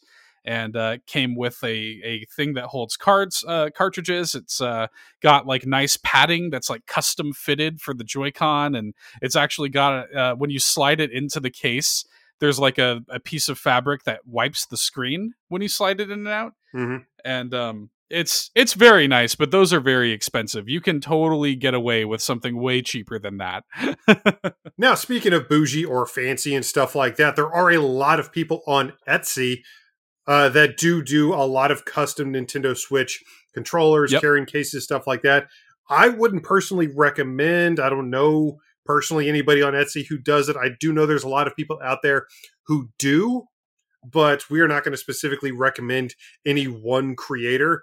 Just uh, you know, do a search if that's something you're into. Check out, see what people have, because the Nintendo Switch has created a huge, huge market for stuff like that, especially on websites like Etsy. Oh yeah, absolutely. And there's plenty of stuff out there. Do your research, look at some reviews, you know, from other users, other people who've purchased that. If you are going to go that route, uh, buy with caution, of course. But again, in the realm of carrying cases and accessories in general, for the most part, there is a wide variety of options. Now, another thing that I think is going to be really important, especially if you're going a digital route with your games on your Nintendo Switch, is upgradable, expandable storage the Nintendo Switch has got 32 gigabytes of internal memory, and you're going to find that that's going to fill up really, really quickly. And so, what you're going to want to do, especially if you find yourself running out of that space, you're going to want to pick up a micro SDXC card. Uh, for some expandable storage on your Switch. Just like with all the bigger consoles out there, the PS5 and the Xbox Series X are certainly not immune to the storage woes. Now, 32 gigs does sound like a lot less than a PS5 and an Xbox Series S, and it is. But the games themselves aren't nearly as big as those on Microsoft and Sony's toys. Now, that being said, they will, like Seth said, you will be filling up your memory pretty quickly unless you do get some expandable storage. And with micro SD technology being what it is, you can find, I would definitely recommend trying to find these on sale because it does seem like micro SD cards do go on sale fairly often. And All the time. Yeah, especially around the holidays coming out of the new year, you still might be able to find some overstocked micro SD cards uh, because a lot of people a lot of retailers know that a lot of people did get Nintendo Switches for the holidays and they should be trying to sell them. You can get a few gigs, or you can even get up to, I think there's even a straight up terabyte micro SD card these days. That that is my next goal. I want to get a terabyte, a stupid terabyte of data on my Switch. Uh, but no, you can. Uh, I'm actually on Amazon right now. You can pick up a 256 gigabyte micro SDXC card for about $30. See, there you go. And that's not even on sale. Like you can often find them cheaper than that. You could even look at some of your brick and mortar stores, your Best Buys and what have you for even better deals than that. Um, but but yeah, we highly recommend that you get some expandable storage for this thing. And that slot is located underneath the Switch's kickstand Yes. on the back of the unit. Yeah, good call. Because it did take me a few seconds to find that. I popped up the kickstand. I was like, what in the world is that? It's like, oh, that's the SD card slot. Oh, cool. Yeah, it is kind of hiding, admittedly, but but yes, like even for my wife, just for a quick anecdote, uh, we thought that she was going to be fine with the internal 32 gigs because she doesn't play a whole lot of video games. However, even she needed to upgrade her storage. So I think even if you don't kind of expect to be playing like every single solitary Nintendo Switch game, I still think it's worth upgrading. I do too. I got a 250 gig micro SD card, and again, I've had the Switch since day one. And with my 250 gig SD card, I have not yet had to think about deleting any games off of my system yet. And trust me, folks, I've got quite a few. Absolutely. Yeah. I, I think that for the vast majority of people, uh, I think 250 ish gigs would be absolutely fine. But the system does support up to a terabyte, I think, currently.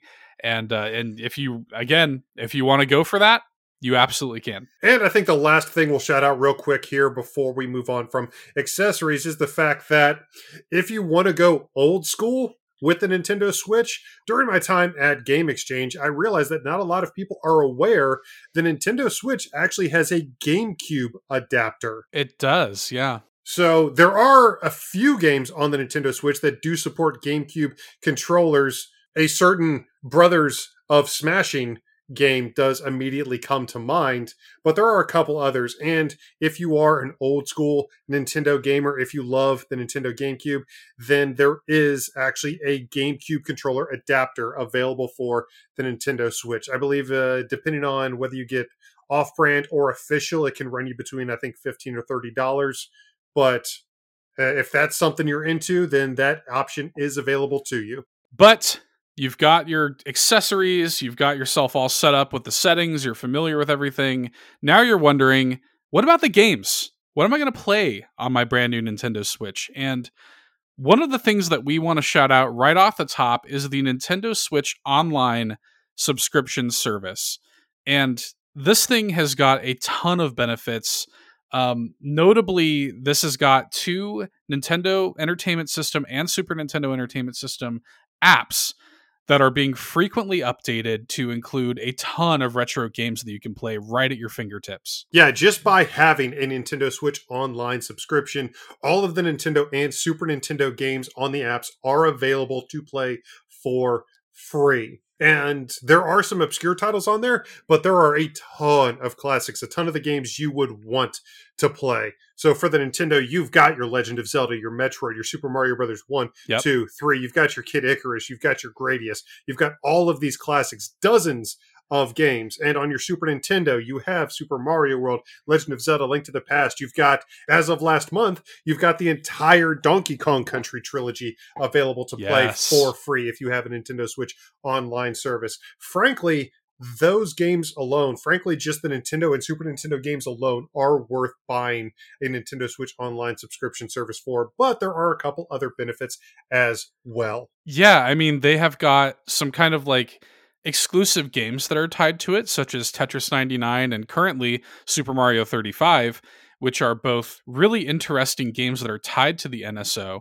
But in addition to that, you will sometimes be included in some exclusive deals and offers. So uh, they they've got exclusive like gear for Splatoon 2 you can download, some stuff for the Super Smash Brothers Ultimate Spirit board.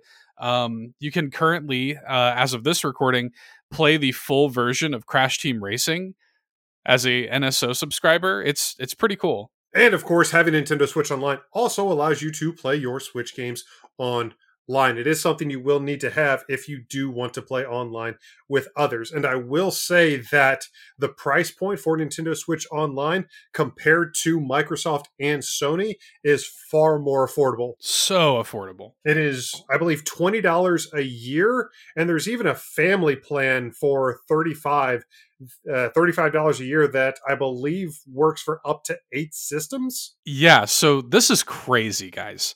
You can get a family plan for Nintendo Switch Online for $35 a year, and you can have up to eight users associated with it. So, like for me, I pay $35 a year, and now me, my wife, my uncle, my cousin, my brother, my and my friend and my little sister have all got access to all the benefits of NSO for $35 a year.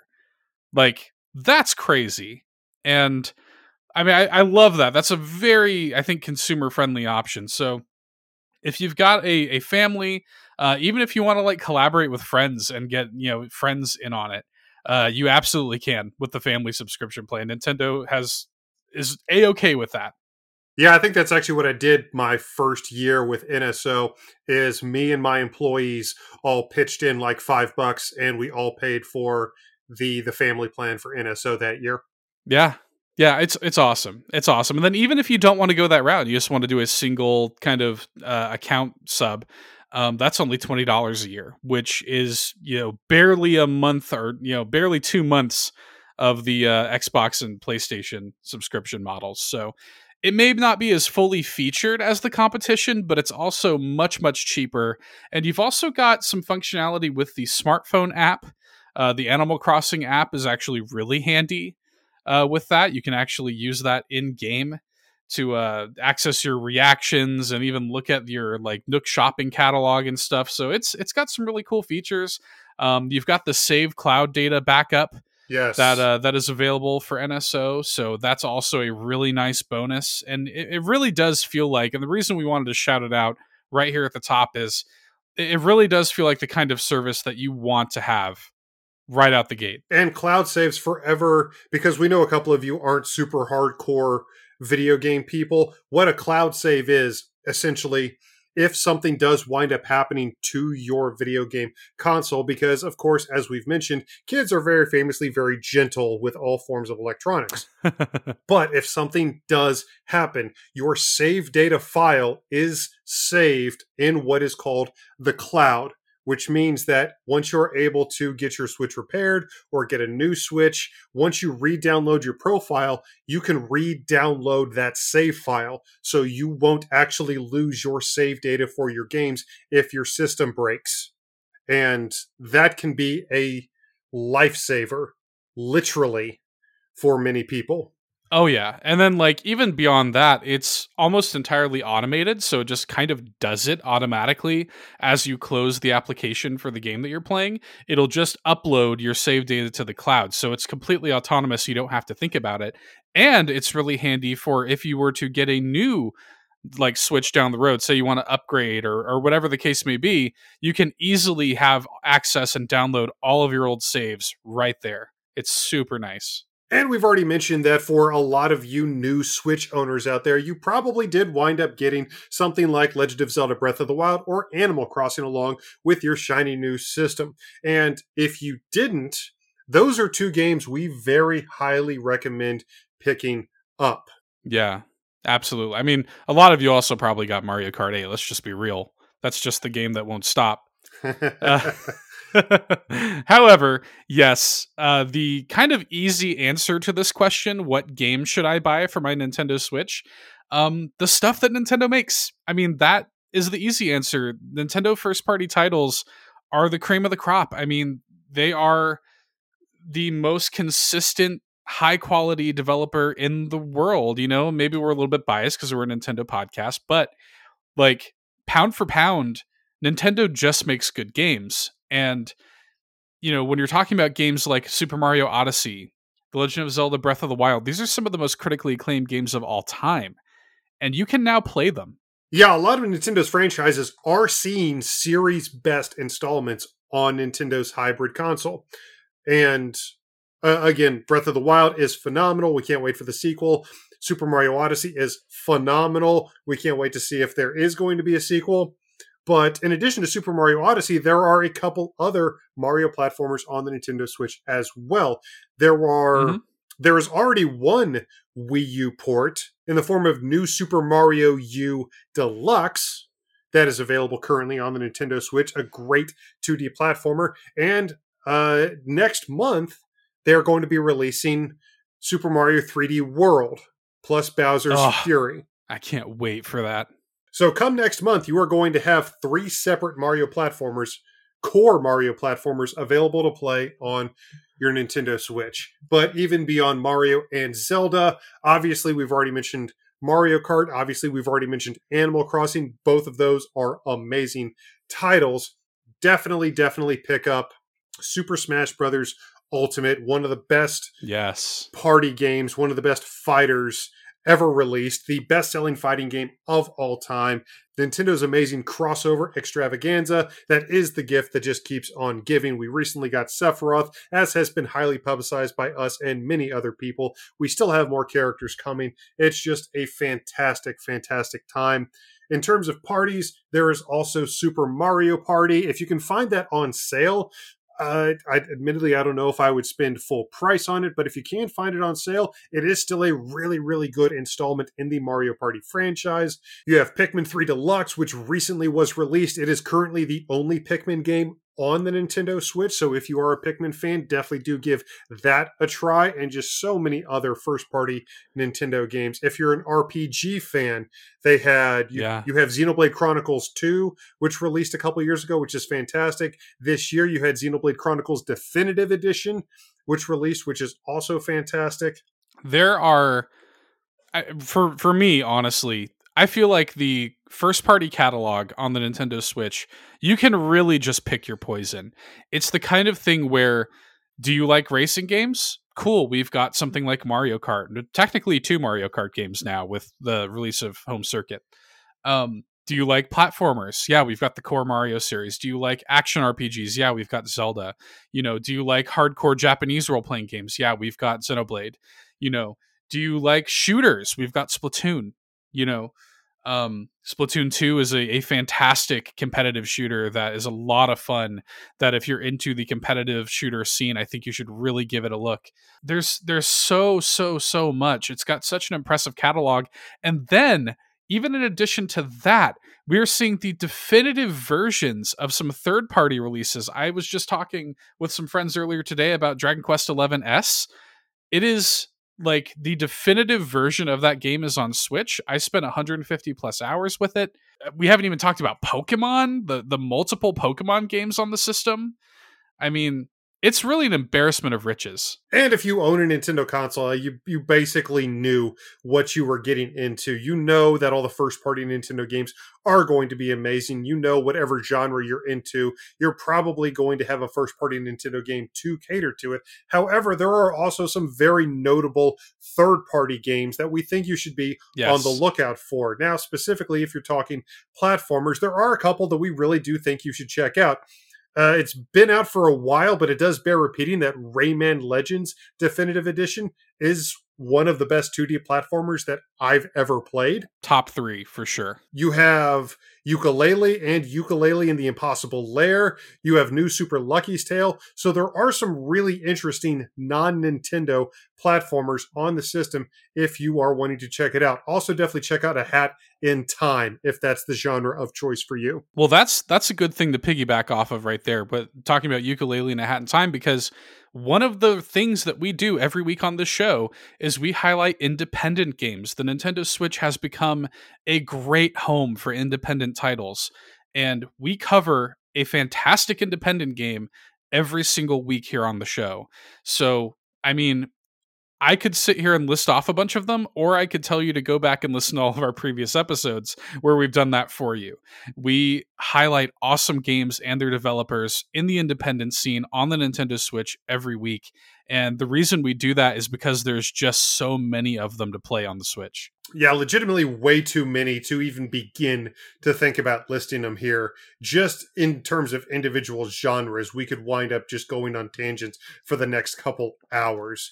Uh, and I'll just I'll relay it back to Seth. We talk about independent games every week. If you're interested in getting into independent games, which we definitely recommend, do check out our previous episodes. Do some research online because it is not hard to find information on a lot of really really amazing indie titles. I mean, there's just so much. There, there's so much to play here. I mean, you and I often have the issue of like literally not enough time to play all of the amazing games on Switch. True story. Yeah, just watch any one of the Indie World showcases, especially from the past six months. And that's and that's another thing too. I mean, like that's to sort of close. Like that's sort of what I would say to you as a new Nintendo Switch owner. Welcome to the fold. Like now you can get involved with all these amazing new releases and you know watch the Nintendo Directs and and be involved with the Indie World showcases and stuff. There is so much. This has got to be. I've been playing games for a long time. You and I both have been playing games our entire lives, and the Nintendo Switch and everything that's been going on in this generation of Nintendo is right up there with some of the most exciting content that I have ever experienced as a lifelong Nintendo fan. And it just keeps coming. Nintendo has been such a, or the Nintendo Switch has been such a port machine, not just Wii U ports, but games from older consoles are finding new life on the Nintendo Switch. I mean, we can joke about Skyrim all we want, but if you love first person shooters, drop back into Bioshock, drop back into Borderlands. Doom and Doom Eternal are also on the Nintendo Switch whatever yep. you want. It's not just a kids console anymore. There are certainly plenty of amazing kid friendly games on there, but even for more adult oriented content, there's plenty of that as well. And guys, if you have any further questions, if you're looking for any further game recommendations, if there are, you know, something that we haven't covered here that you've got a question about, we are always open to discussion. Reach out to us on Facebook and Twitter and we would love to hear from you. And once you've checked out a lot of the games we've already mentioned, maybe you can check out some of these because, as it turns out, four out of the five games that we are going to be discussing in this week's top five are available to own on the Nintendo Switch. And as mm-hmm. we got closer to the new year this past week, as that countdown got closer and closer to 2021, it got us thinking about countdowns in general, specifically within the realm of Nintendo games. So, for this week's top five, we are counting down the top five countdowns in Nintendo history. Yeah, so obviously New Year's is all about counting down, right? It's all about that big moment, that big kind of like hype moment of counting down to the midnight hour, crossing over into the new year. And yeah, it definitely sort of had us thinking about these kind of moments in Nintendo games, both the sort of stressful countdowns and the interesting countdowns. And we've certainly were able to come up with a, I think, a pretty interesting list based on countdowns that happen in Nintendo games. Yes, obviously, we talked about earlier how Seth and I both experienced the new year in Animal Crossing, how we both joined our Islanders for the countdown to 2021. But as it turns out, countdowns and timers are even more ubiquitous than I really even thought. There's a ton of time specific elements in a lot of our favorite games. So coming up with the top five wasn't necessarily that difficult, but I found a lot more than I really thought I would when we were starting to do research for this, and I can't wait to share what we found. Yeah, so let's get into it. And actually, starting off with our number five, I think something that's really interesting in the Mario Kart series, right? Anybody mm-hmm. who has played Mario Kart, at the beginning of every race, you have the three, two, one, go, that countdown timer that happens at the very beginning. But the countdown timer in Mario Kart is a little bit different from not only other racing games, but other timers in general because it has an actual mechanical element to it. For those who don't know, you can actually rev your engine right around the time when you get to that last second of the countdown timer and get a pretty substantial speed boost right at the top of the race. And it's one of those interesting little things about Mario Kart where it's so ubiquitous with Nintendo game design where you can totally get by. Like a lot of players might not even know that's a thing that exists, but then the people who have spent a lot of time absolutely know it and take advantage of it at the start of every race. Yeah, certainly the 321 countdown is pretty universal when it comes to any type of racing game, whether it be Mario Kart, Gran Turismo, Crash Nitro. But in Mario Kart, where especially when you're playing competitively, how mm-hmm. the win how first place and second place or even oftentimes first place and fifth place can be separated by less than a second being able to effectively use that 321 countdown being able to know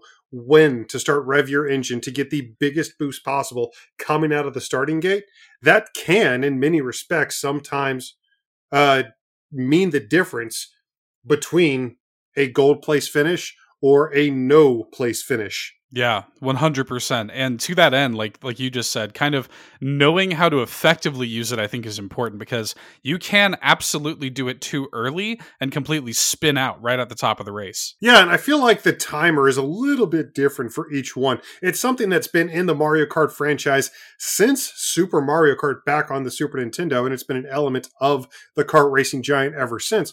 But uh, it's just of all the different racing game countdowns, that's just always the one that I go back to. Just seeing that Lakitu sitting there yep. with that little three, two, one, and then brrr, and then all the carts.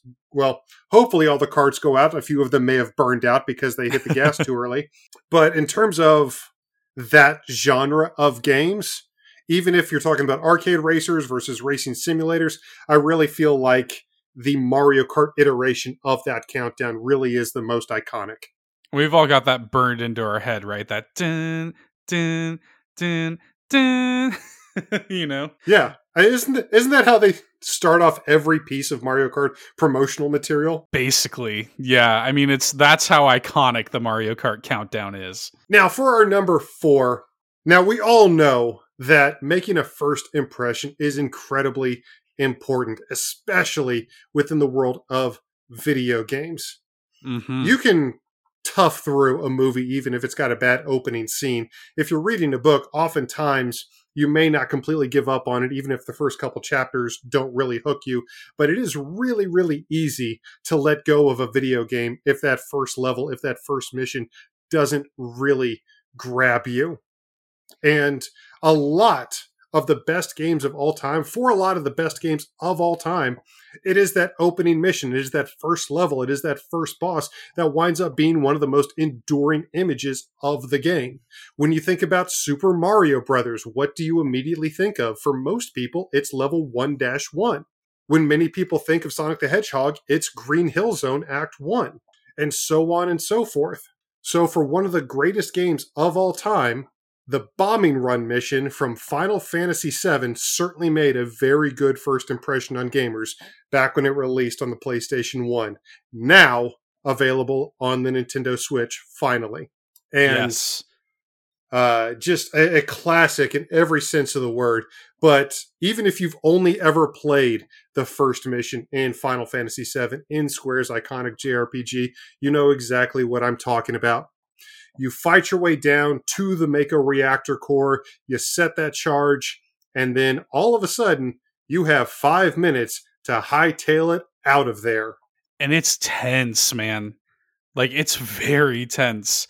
It is absolutely the kind of thing, especially like playing this as a kid, where you could very feasibly fail. And there's a lot of like high stress situations that happen during it. Mhm. Like it's it's a really intense in terms of countdowns. Yeah, that that like Mako reactor number one, that that bombing run is like a really tense and memorable scene. And again, this is the way they open the game. Yeah, you had no clue really how the game was going to play out. You were still trying to get a sense for what Final Fantasy VII was going to be like. So we didn't really know if it was going to be a loose timer, if it was going to be a tight timer. All we knew is we all of a sudden had a five minute time limit and monsters were still attacking us as we were trying to make our escape. So we're going through these random encounters, just desperately trying to just die, just die, just die. Please just die. Quit attacking me. All right, we have no time left. Let's just run. Let's just run. Let's just run but it certainly makes for a great introduction into one of the goats of role-playing game history. Yeah, I mean, uh, just a just a crazy introduction. You get to know the characters in those moments. You know, Barrett, Wedge, Biggs, Jesse, like all all these great characters in this iconic video game with a you know, no pun intended, explosive opening. and uh, you see what I did there. yeah, no pun intended. Right. I'm going to I'm to get a button. and the uh and again just the, the countdown timer adding that level of stress to it adding that intensity adding those stakes uh definitely makes for a, a memorable opening to that game so we we absolutely had to shout it out And I'm just glad you didn't have to fight the guard scorpion while you were in that because the guard scorpion fight can get really annoying especially when it becomes Oh, kind man. of a, a puzzle fight halfway through. So just glad It we is. didn't have to deal with that in addition to everything else. but for our number three i wanted to pitch it back to a game that you shouted out just a few minutes ago super mario brothers. Okay? Because you know folks who grew up with the original super mario brothers you know I mean still this day the game's timeless obviously. The countdown timer in super mario brothers is absolutely iconic. When you get to under the 100 second mark and that time like that that iconic like song kicks in that kind of like high stress like oh crap i gotta get to the end of the level now you know? Like that that's kind of drilled into our heads as nintendo fans at this point. Yeah, it's been a part of every 2D Mario platformer ever at this point and became such uh, a ubiquitous part of game design that it really felt like every game for a while adopted some type of time limit mechanic into its into its gameplay. Obviously Super Mario Brothers wasn't the first title to have a time limit, a straight up Right. clock in the corner of the screen counting down. I actually tried to find the first. I wasn't able to, so if anybody is aware of the first ever video game to have a countdown timer, to have an actual counting down clock on screen, do let me know. As far as my research went, I think it's something on the Intellivision. that But I would- sounds I- right I would genuinely like to know what the first one is if, if you guys could could find that. But when Nintendo came back on the scene with their home console in 1985 and Super Mario Brothers took over the world, all of a sudden everybody was like, "Okay, this is what it's like. This is what it takes to make a really good video game."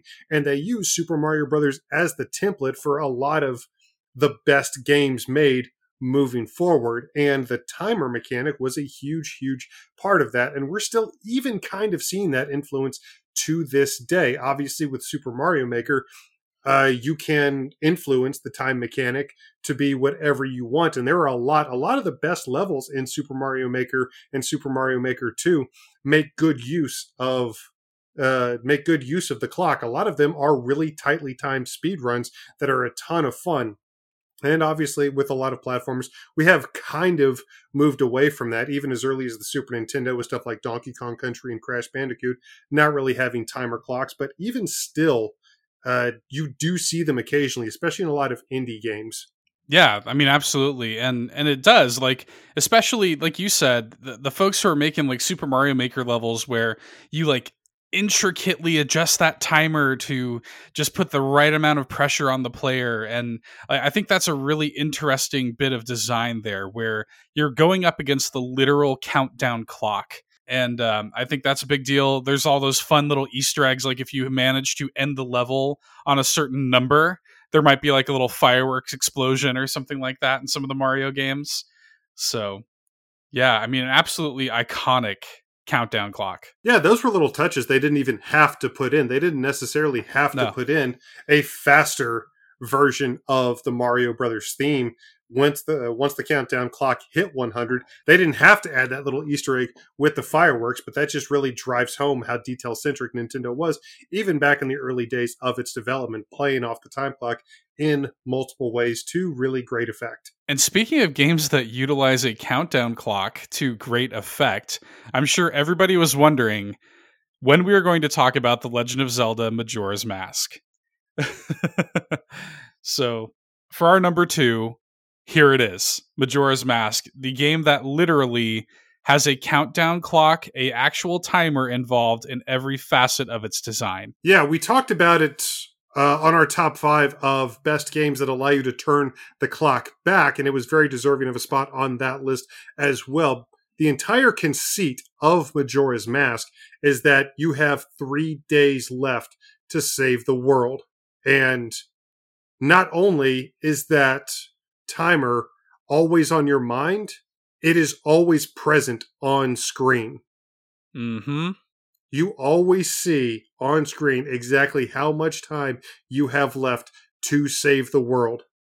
Uh, and even though you are able to reset the clock, it is still very much a, a stress inducing element of that game because you need to get so much done in each cycle to really get anything done. So you're always Yeah. really having to fight the clock in some respect. And the the balance that Majora's Mask is able to to catch with its countdown timer. It was a really really hard balance to catch, and some of the some of the things the game does could potentially turn off longtime Zelda fans. But Mhm. once you appreciate the game for what it is, it is very good at what it does. Yeah, I mean, we did a full retrospective on that game with uh, Zeldathon Super MC Gamer a while back, and I, I love that retrospective, and and the, I love the game. It's one of my favorite games of all time. But yeah, that countdown clock is integral to the game. It is absolutely. It informs every single element of its design. It is always present. The fact of the matter is, you can slow it down, you can speed it up, you can reverse it, but you can never stop it. That countdown clock is always counting down. And I mean, when you get to those like final moments of a cycle, when you get to the final day, and like just the intensity of it all, the way the music speeds up, the impending doom of it all. I mean, like I could talk about how great that game is on like a lot of like different levels, but the countdown clock is behind just about all of it. And as you get closer and closer to the final moments of the final day, not only do you have that gigantic moon just looming right over the town, but all the different NPCs will start to basically freak out. You have completely different attitudes from most of the characters you can meet in the game as you get closer and closer to zero. Yeah, I mean, absolutely iconic. Uh, again, one of my favorite games of all time, and the, the countdown clock is just impending and always counting down and always there, ever present and uh, ever intimidating for better or for worse.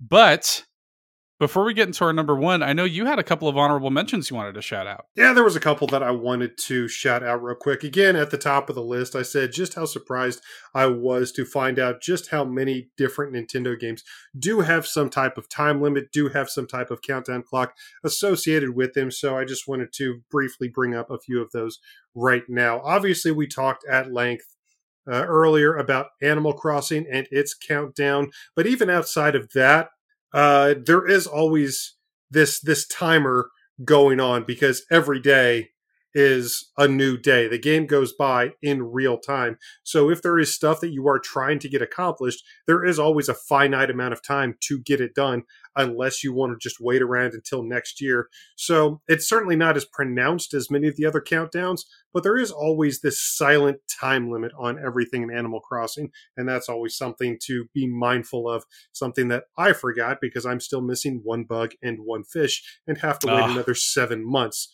to get. So maybe I should be more mindful of that clock next time. But in addition to that, I just wanted to throw out this might be a really obscure reference, but Mega Man X5 has Mm.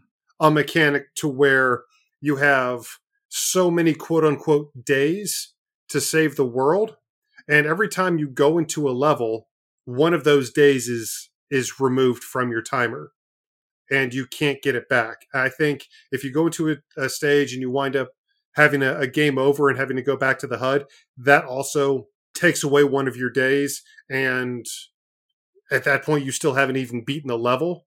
So there is a finite amount of time to and finite amount of chances that you have to beat mega man x5 very it was a unique mechanic that they tried with that game and admittedly it's not really in my favorites of the x series and if it were a better game it might have potentially made it onto the list proper but I thought it was worth mentioning at least.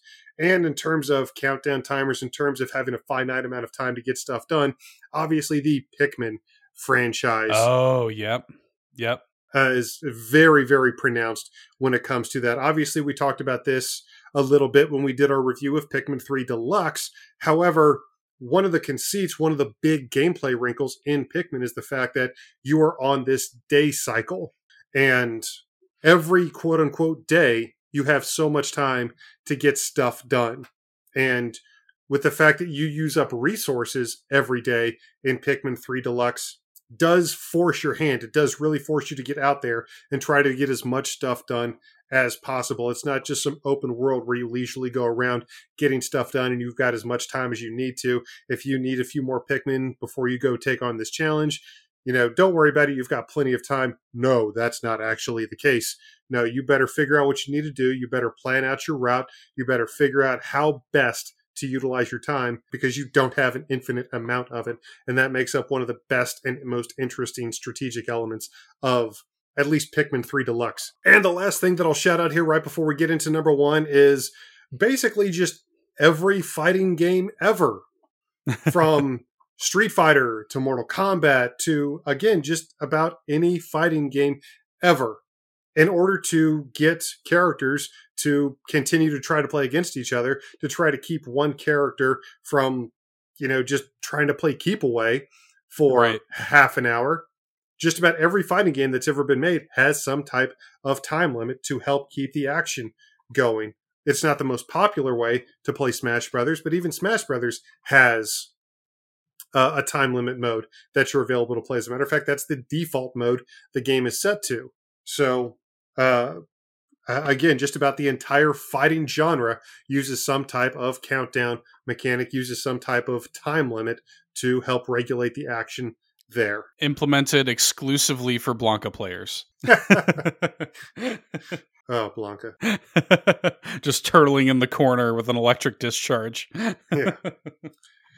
And there's a ton more, but I just wanted to shout out a few of those before we get here to the top of the list. But we have arrived at the top of the list, and for our number one pick of the top five countdowns in Nintendo history, for us, we immediately think of the iconic ending of Super Metroid, the escape sequence, when you finally defeat the revived Mother Brain with the help of Baby Metroid. Yeah. And and you think you're in the clear, except for the words on screen that say time bomb set escape immediately. And you have three minutes to get out of the self destructing planet Zebes.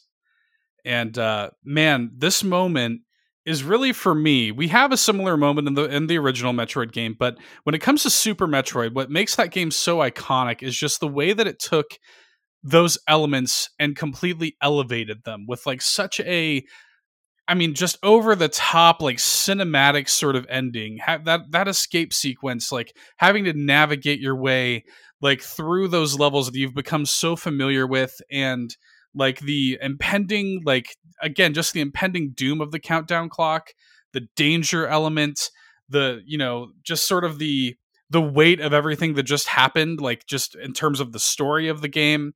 Um, uh, the fact that it's carried into pop culture, like when we talk about the Games Done Quick charity events, they always end it with Super Metroid because of the fact that it's like so conducive to a speedrunning environment, they actually have a little fun thing where throughout the entirety of the marathon, you can donate to vote to either kill or save the animals in the escape sequence. And the idea being that, you know, you kill the animals because it takes extra time to go and save them.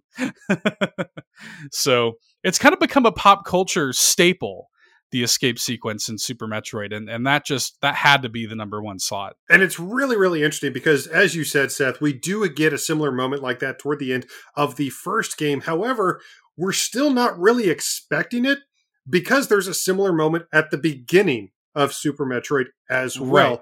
during the prologue. So we get that sequence at the beginning of Super Metroid, and I think for a lot of players, we subconsciously go, "Oh, okay, well we've gotten our quota of timed escapes. We're not going to see any more for the game."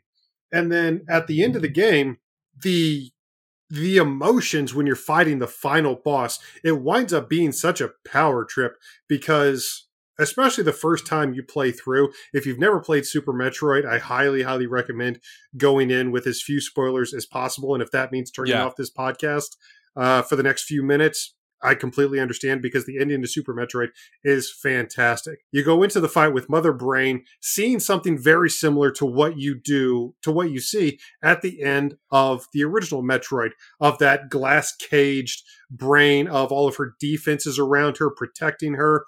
Then you break the glass, you shoot Mother Brain up a little bit, and all of a sudden she transforms into this massive room filling kaiju monster. And you're like, oh no, I'm about to die. And you just frantically try to survive for the next few minutes. And then all of a sudden, seemingly out of nowhere, after you've been fighting off this massively transformed version of Mother Brain, you know, she just goes into this scripted sequence. You don't realize it at the time. She just goes into this Right. scripted sequence where she just wrecks you, gets you down to almost no health. And that's when the, the baby Metroid comes in. And the whole reason I'm going into this is just to really set the stage for, again, just the roller coaster of emotions that really helped Yep. make this entire sequence as memorable as it was.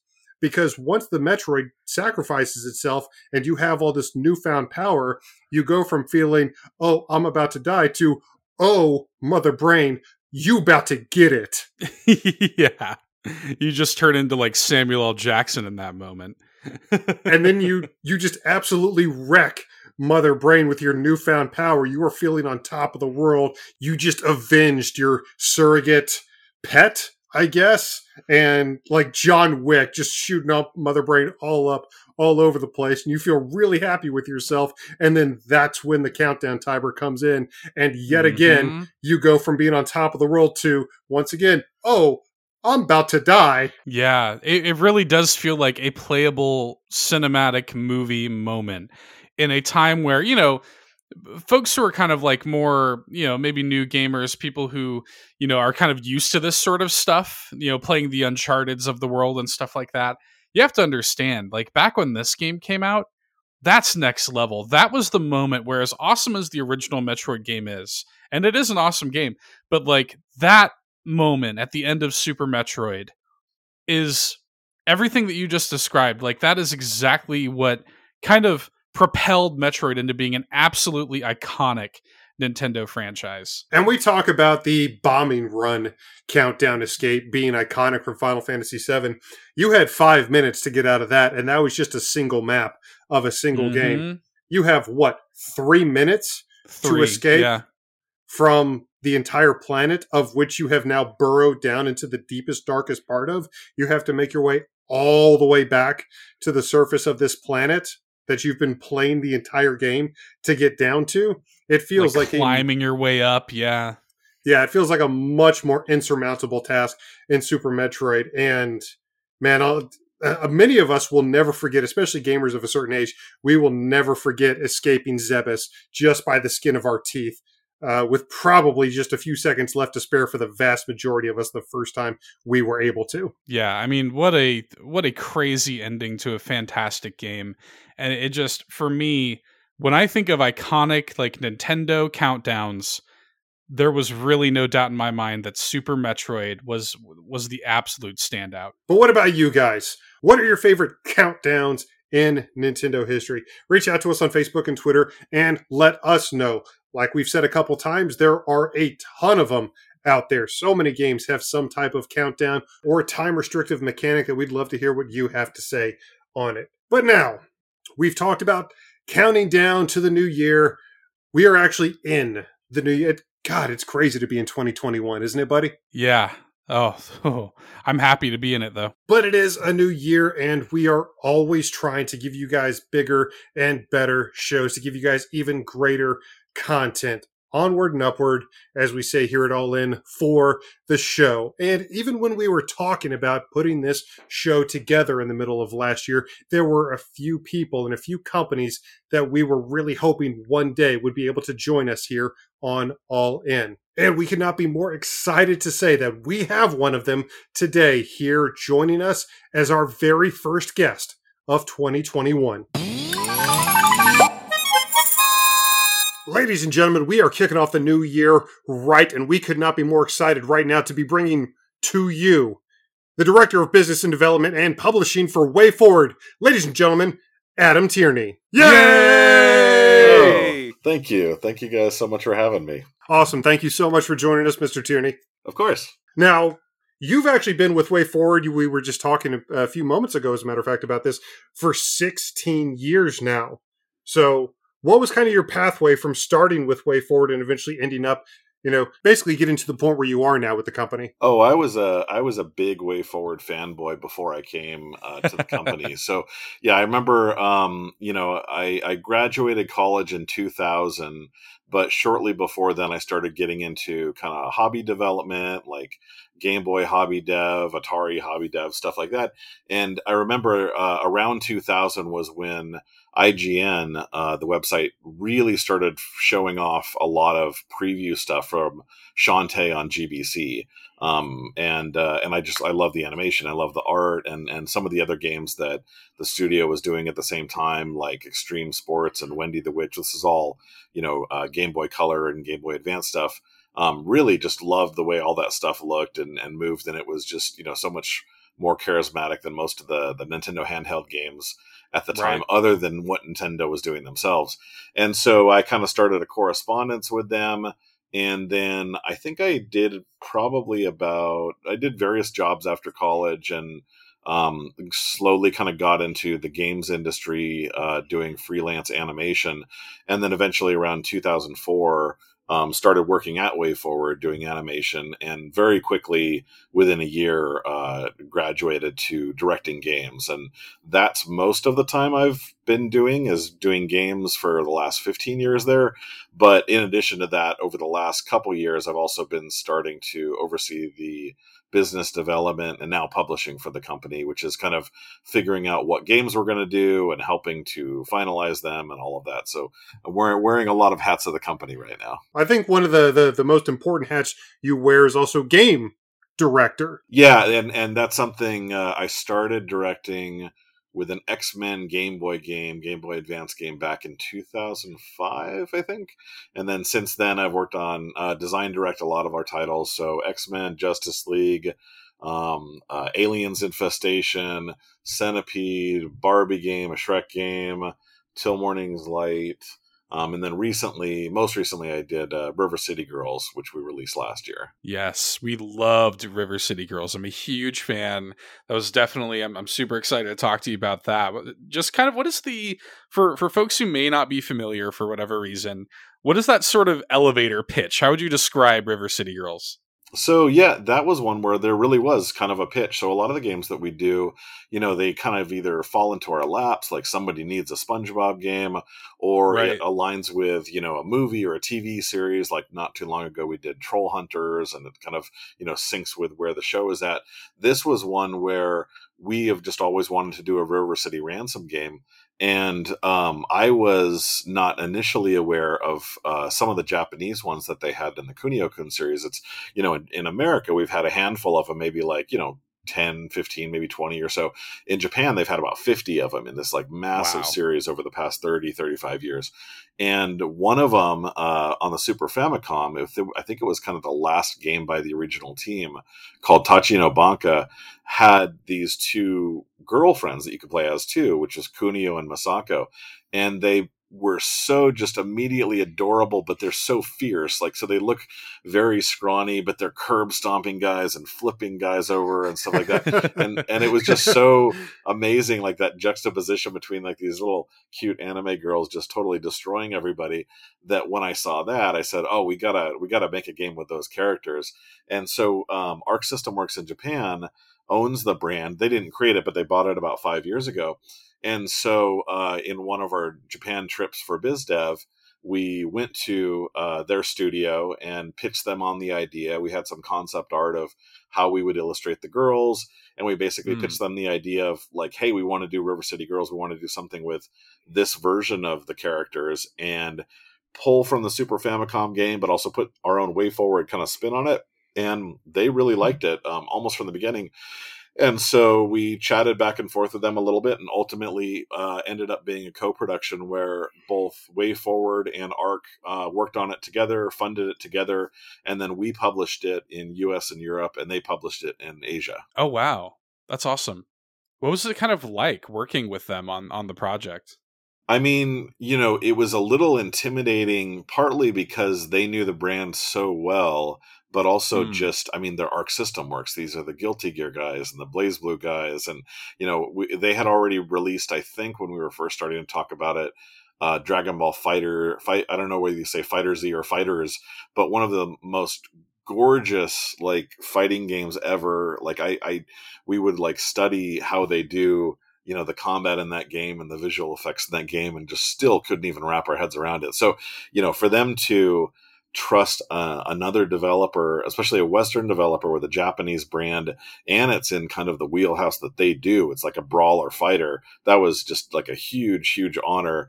And then, you know, of course, they were able to help out with the game. WayForward did most of the uh, the actual development, but they would have their fighter experts play it and they would give us feedback and we would play with the timing of hit stops and impacts and you know they would give us advice on how they did VFX and stuff. So it was a really really good collaboration between the two studios. Nice. In terms of putting the WayForward stamp on River City Girls, what were some things that were really important to you that you thought you could incorporate into the River City franchise? So one of the biggest things that was kind of the biggest break from the existing brands is that series has been around, like I said, for like over 30 years and, and about 50 games, and they're still generally using the same NES sprites in most of their games. Like there's been a few where they they break from it, but you know the ones that Arcs put out recently on you know PlayStation 4 and and you know uh, recent Xboxes and stuff, they still generally look like the NES sprites. And so that was the biggest change that we did is we said we want to make it look different. We still want to do pixel art,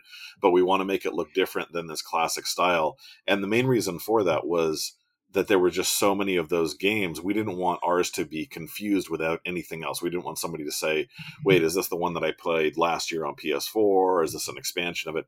So we did like a very different, very colorful, vibrant, uh, almost kind of pastel visual style.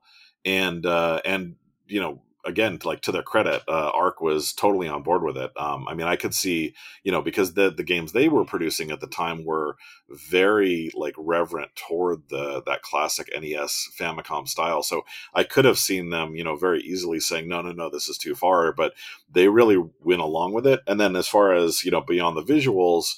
Uh, you know, it's it's very heavy in terms of the personality of the storytelling. So like just tons of VO between characters, trying to do as much passive VO as possible so that you're hearing it during the fight rather than just cinematics. And then the the music was also something that we knew we really needed to have stand out from anything we'd ever done before. And of course, we got really lucky with Megan McDuffie, who did most of the music in the game, including most of the singing. Um, she really just yes. brought that aspect of the game to a whole other level that we I don't even think we anticipated at the beginning of production. Yeah, I love the soundtrack to this game. I'm a huge video game music fan. This one is he spectacular. Is. uh, I was actually that that brings me to a point that I was going to ask you about. Um, there, I love the kind of the girl power vibes this game has. There's some awesome women that are involved in the game's development. Like you just said, uh, Megan McDuffie with the amazing soundtrack, Chipzel, uh, the voice direction by Cristina Vee, and, and I'm sure many, many others. Was that a big focus for you coming into the project to ensure that the team making the game had a strong female voice? I think maybe I was a little more aware of that rather than a typical WayForward game. Um, at the Right. end of the day, I don't think we would have chosen somebody who happened to be female and wasn't, you know, beating everybody else out just on on on talent. So I think it's kind of like, you know, at the same time it was like, oh yeah, this would be great if we can get more women on this, but at the end of the day, it, it was more just kind of picking the people that that were right for it. But yeah, it ended up being definitely, I believe, the most um uh kind of women to men ratio on the game, especially in prominent roles. We had Megan, who was the lead composer. We had Cristina, who was our VO director and caster. Um, the lead illustrator is Priscilla, uh, and then uh, Valeria was our lead background artist. Um, Hunter created all of our uh, initial character sprites. Um, and, uh, and I'm probably forgetting more, but yeah, it was it was interesting because you know there was it was directed by myself and Bannon Rudis, so you had two guys you know writing and directing the game, but the majority of the lead roles um, uh, outside of the two of us tended to be to fe- uh, female on the game, which was awesome. Yeah, I, I loved that. It, it definitely gives it, I think, kind of an intangible vibe to the game. Um, when it comes to the gameplay, sort of, did, did you guys look to any sort of modern beat 'em up, you know, inspiration when you guys were designing the the way the game feels to play, or were you trying to kind of stay true to the originals? Um, it was definitely doing first and foremost like a deep dive on what they've done in Kunio Kun games previously. So it was looking at, you know, the initial ones like River City Ransom, the very first one. Um, also, that universe is crossed over with Double Dragon. They've always had kind of a shared Yes. universe. So, yeah. you know, Double Dragon 2 uh, was one of my favorite games growing up. So we looked at that as well. And you could see stuff like when Misako does the hop knee move, we took the old sound effect from Double Dragon 2 every time she performs it. So little things like that. And then Bannon Rudis, who was my co director on the game, he came from River City Underground immediately before, which was the big Kickstarter for uh, River City that was Oh. before Way, Fire, WayForward hired him. And so he brought his own kind of fighting game expertise, and he's very much into chaining combos and juggling and stuff like that. So I think it was all of that. But then, uh, and then of course, the Super Famicom game informed us with certain things like curb stomping. That game was the game was really that game was really obsessed with just like getting guys on the ground and then just really stomping the crap out of them, which I always thought was hilarious. Um, and then, of course, we use that even for like the way to revive your friend in our game, just because we wanted to make the, the curb stomp like front and center. Yes. But yeah, it was all Yes. those games. And then I think the main thing, you know, was once we got all those, making sure that it was easy to play for anybody. So it, you know, from the beginning, that's why there's a lot of moves you can unlock. I think it's probably something like, I don't know, somewhere between like 20 and 30 moves um, between each of the, the playable characters. But every move really very rarely boils down to more complicated than just a single direction and a single face button. And it's sort of doing that sort of style. We saw dragon ball fighter z do that. We saw you know every smash brothers game has done that. We wanted players to be able to very easily input their moves. We didn't want to go down the route of something like a uh, street fighter or a mortal kombat where you're doing quarter circles and like you know six button combos and stuff because we wanted everybody to you know be able to pull off a move they want to now whether they connect it whether they beat up the guy that's all legit challenge but we wanted them to at least be able to like act and attack as as they want to regardless of a skill level And for those who don't know, WayForward actually developed Double Dragon Neon as well. So, uh, what, what were the talks, or was there conversation about having a deeper crossover? Not really. Um, there was already a little bit of shared DNA there because, yeah, we developed that game, and also I believe Arc System Works published that game in Japan, so they were very familiar with it. And uh, I, it was more just kind of when we first started working with them, it came actually more from uh, Arc System Works, who said, "Oh, you should throw in some of the other like on the cusp stuff that we that we own that's tied to Kunio Kun." So they requested Double Dragon characters. They requested um, uh, Combat Tribes. Um, there's some like really obscure uh, game. Like there was like a dice dungeon game on on NES where they requested wow a girl called Waver. So if you see a girl who just looks like an anime bear costume character, it looks like something WayForward would have created. We didn't. She actually exists from some old Famicom game. So they were requesting crazy stuff like that. I think they had asked for uh, uh, putting Skullmageddon in the game because they loved him from Neon. Yes. So yes we had him, and we got uh, even though he's not a director WayForward anymore, we got Sean Velasco to come back and, and voice the character again, which was fun. Um, and it was nice to take a character who was previously just cheesy but very villainous to being cheesy and just hawking goods at like a, a thrift store. Um, so it was fun to reinvent him. And then the there wasn't too much of a of a um, like a, a purposeful like trying to cross things th- those two games over because one of them is 3D and one of them you know they have different fighting styles but the one area that we were very conscious of it is when we illustrated Billy and Jimmy and the dojos um, and they're Mm. voiced by Arin and Danny the Game Grumps um, Yes. we decided not to redesign them and so those are some of the few characters where they don't get a huge overhaul in terms of their character design or their costumes. Um, we basically said, well, we you know, Double Dragon Neon was created by us too, so it makes sense that those characters already exist in this world, and we largely kind of kept them the same. Um, I did have uh, another question. Obviously, you guys worked very closely with Arc System Work throughout this entire process. Is that kind of unique in terms of your, uh, as a game director, such a, a deep partnership with another studio, or has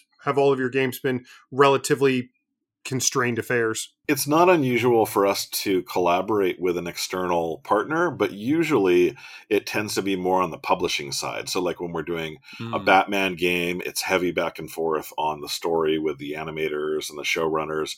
When we do a SpongeBob game, it's you know making sure everything looks correct there. So it's only in the past uh, couple years that we've gotten more into working directly with um, other developers, uh, such as Arc System Works. They're a publisher, but they also develop.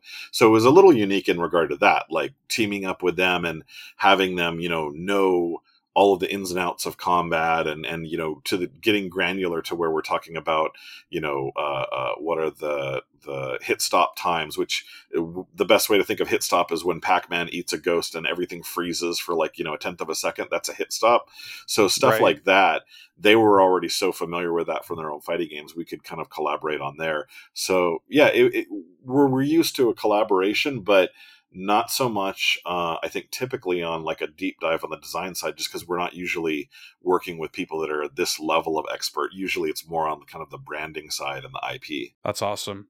Did you, as with your background as an as an animator, did that inform a lot of like did, did your sort of background inform a lot of the design decisions and kind of the art style that you applied to River City Girls? Oh yeah, definitely. And so, I mean, uh, you know, on a on a larger game, uh, WayForward will usually have dedicated art directors. This was a smaller budget game since it was Pixel, so I was Right. essentially the art director as well.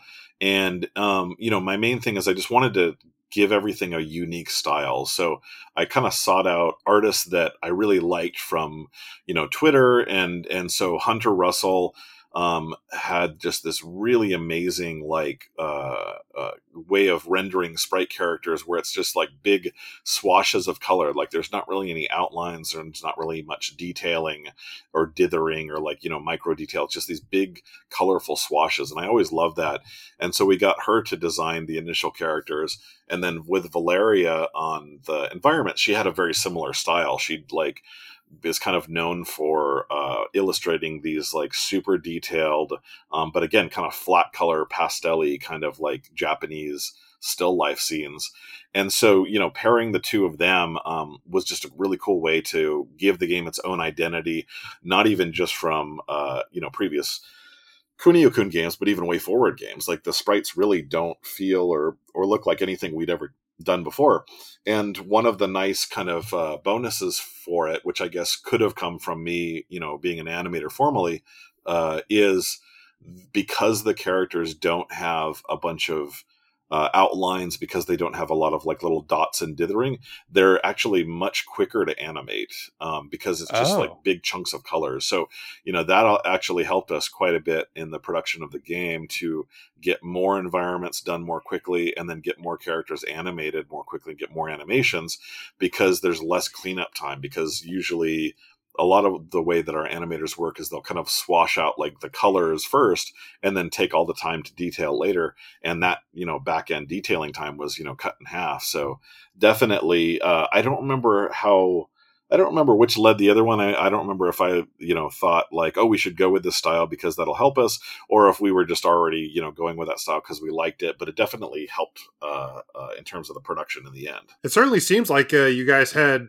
a pretty smooth ride. Were there actually any significant challenges while you were trying to create River City Girls?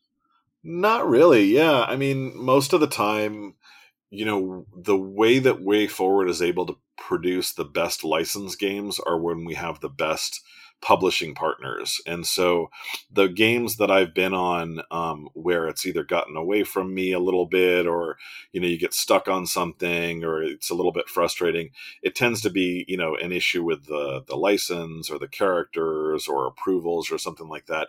Because, you know, left to our own devices, we're you know cranking out games like Shantae. We're cranking out like you know very polished, very charismatic games. So it's all about momentum. It's all about just you know being able to run with the vision that you have and just being able to you know have more time to explore stuff. And on a good game, that results in just a lot of cool little quirky stuff on a on a game where it's a more frustrating production you kind of end up losing some of the the wackier elements or the secondary stuff because you just run out of time because it's like oh well we had to spend more time refining this thing than expected so we have to cut this system.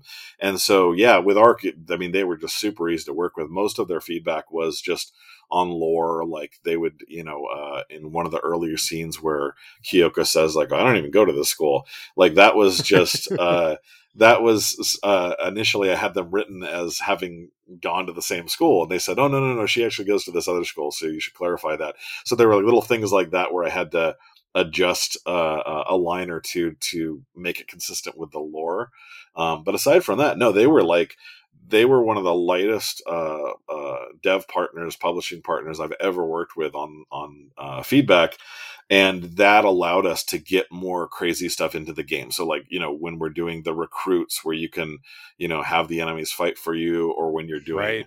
you know the the curb stomp to bring each other back to life, those are the kind of things that came into development later on the back end of it and we might not have gotten to those things if we didn't have such a good partnership with arc Not to put you on the spot or anything, but would you say that the River City IP is the favorite one that you've directly been able to work with? Uh probably. I mean, I I would say like the it's probably it's not my favorite IP of any IP that we've worked with, although I like it. But I would say where we took it is probably my favorite end result. Um, I mean, I've got yeah, we've we've since WayForward we pursue our own licenses now. So, like I said previously, it was a lot of kind of you know games falling into our laps as far as like oh they need a Barbie game or they need a, a SpongeBob game, and we'll still work on those games. But now we're aggressively going after the IP that we want. So there are more of the Contras and uh, Silent Hills and uh, Double Dragons and, and stuff like that. So you know, even Batman, like just working on any Batman game and getting to you know bring Yeah. in characters that that you read comics of when you know you were 10 years old is always a dream so i would say it's it would be hard i'd be hard to dis, to distill down to like which ip was my favorite to work on but i'll definitely say like the end result i think this is my favorite license game that i have worked on if that makes sense Yeah, absolutely. And just quick little follow up to that. Since you guys are such aggressively going after these IPs now, what would be like your pie in the sky license or IP that uh, you'd love to work on? Uh, I you know what I I pro I can't really say because we're going after them. So like Ah. there, you know, yeah. For for people who are, are lucky enough to work our way forward, we have you know gorgeous looking mock up images and pitches for like you know all of these great retro brands from the 80s and 90s and games and cartoons and film like everything that's ever excited us um, we've uh, you know done a pitch at one point, one time or another.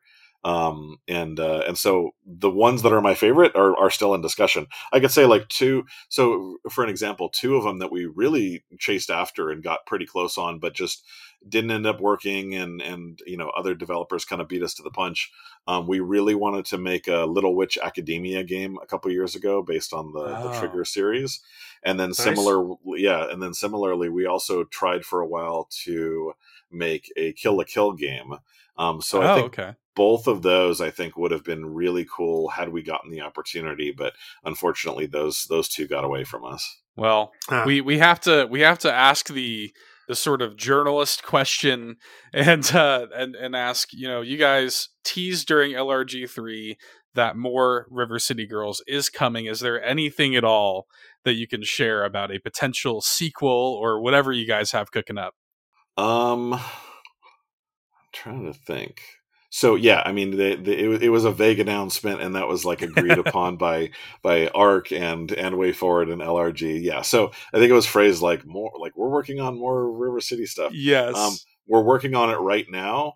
I'm really excited about it. I'm really excited about which characters we have and the bosses we've created, and you know, it's it, it's very much it's the stuff that we're doing now. I think should hopefully be very appealing to uh, to anybody who uh, you know played um, the first game. Um, I, I will say one thing that's really cool is the first game. It was really a challenge because we had to we had to create River City from scratch. Like again, we weren't using the NES sprites and tile sets, so we had to create every new scene, every new you know boss hangout, Right. every new bathroom, everything. Now that exists, and so you know having that available to piggyback on to create you know new locations and new characters and new you know whatever that's that was one of the things that always appealed to us was like if we can do a couple of these games back to back we could just keep expanding the city expanding you know which characters you play as expanding the the enemies you bump into and stuff like that. So that's definitely been something that that was always part of our plan and and is a part of of what we're working on right now But you did mention ARC, so you are working with them directly again. Oh yeah, I mean, they're Arc owns uh, the brand, so we would always be working with them one way or the other. But yeah, I I, I can't get too into the details because we know, we course. want to we want to we want to save for like you know big impact announcements like the way that we announced RCG One at Anime Expo with the trailer and all that. Like it was it was just such a great impact. So um, so I don't want to get too into the details, but yeah, we're we are working. We are we are currently l- residing in River City and we are living there with Arc, and it's awesome. And and hopefully you guys Nice. will love what we come up with. Cannot wait. Well, I, I do have to ask you, since you handle the biz dev side of things, Yeah. you are kind of the perfect person to answer the question that we ask every independent developer that we get the chance to talk to. And I, I just got to ask if Nintendo approached you, us being a Nintendo podcast, of course, if they approached you and WayForward to tackle any of their legendary franchises, you don't have to pitch them, nothing. They just say, hey, you can have this. Which one would it be and why? Oh boy, I cannot give you any answer there. I'm sorry, because be- just because we're you know we're very close to Nintendo, and so yeah, Oh. like you know we we've been Nintendo we've been Nintendo focused from the beginning. I mean, you know, like from even before I you know when I came to WayForward, it was like a heavy focus on GBC exclusives and GBAs, and then you know the first game we actually published was one that I directed called Lit on WiiWare, which is like a Mm. spooky Yeah. flashlight game.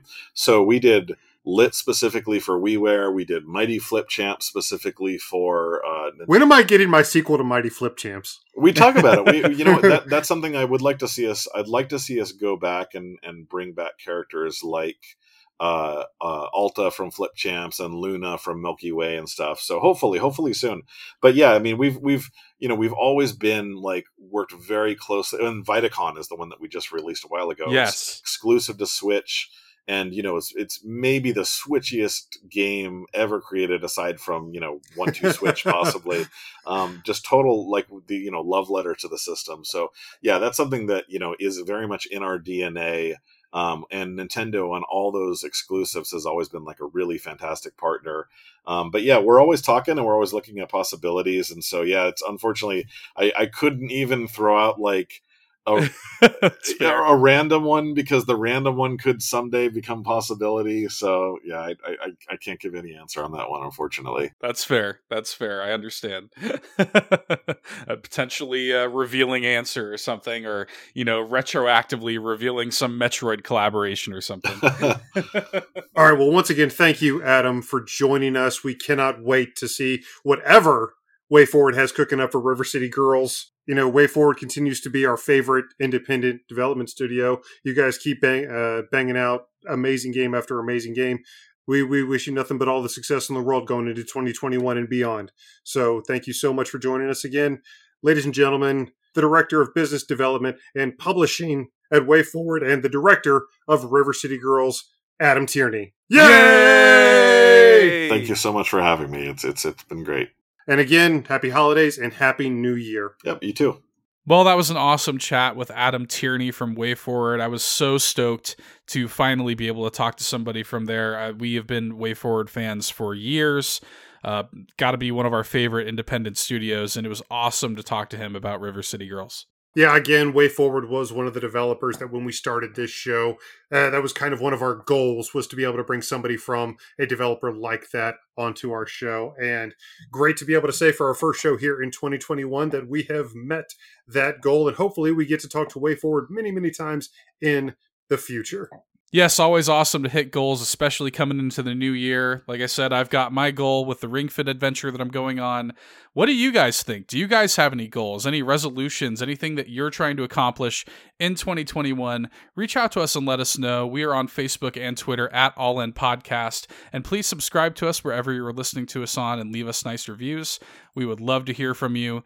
And uh, yeah, welcome to 2021, guys. Yes, once again, happy new year. We all made it. We are here in the future. The future is now, and we cannot wait to experience it all with you. Again, our very first episode of 2021. Can't wait to see you here for 52 more this year, but those will have to wait. Until then, I have been the Nintendo 3D Eric. And I have been Seth Fit Adventure. All right, guys, we will catch you next Saturday.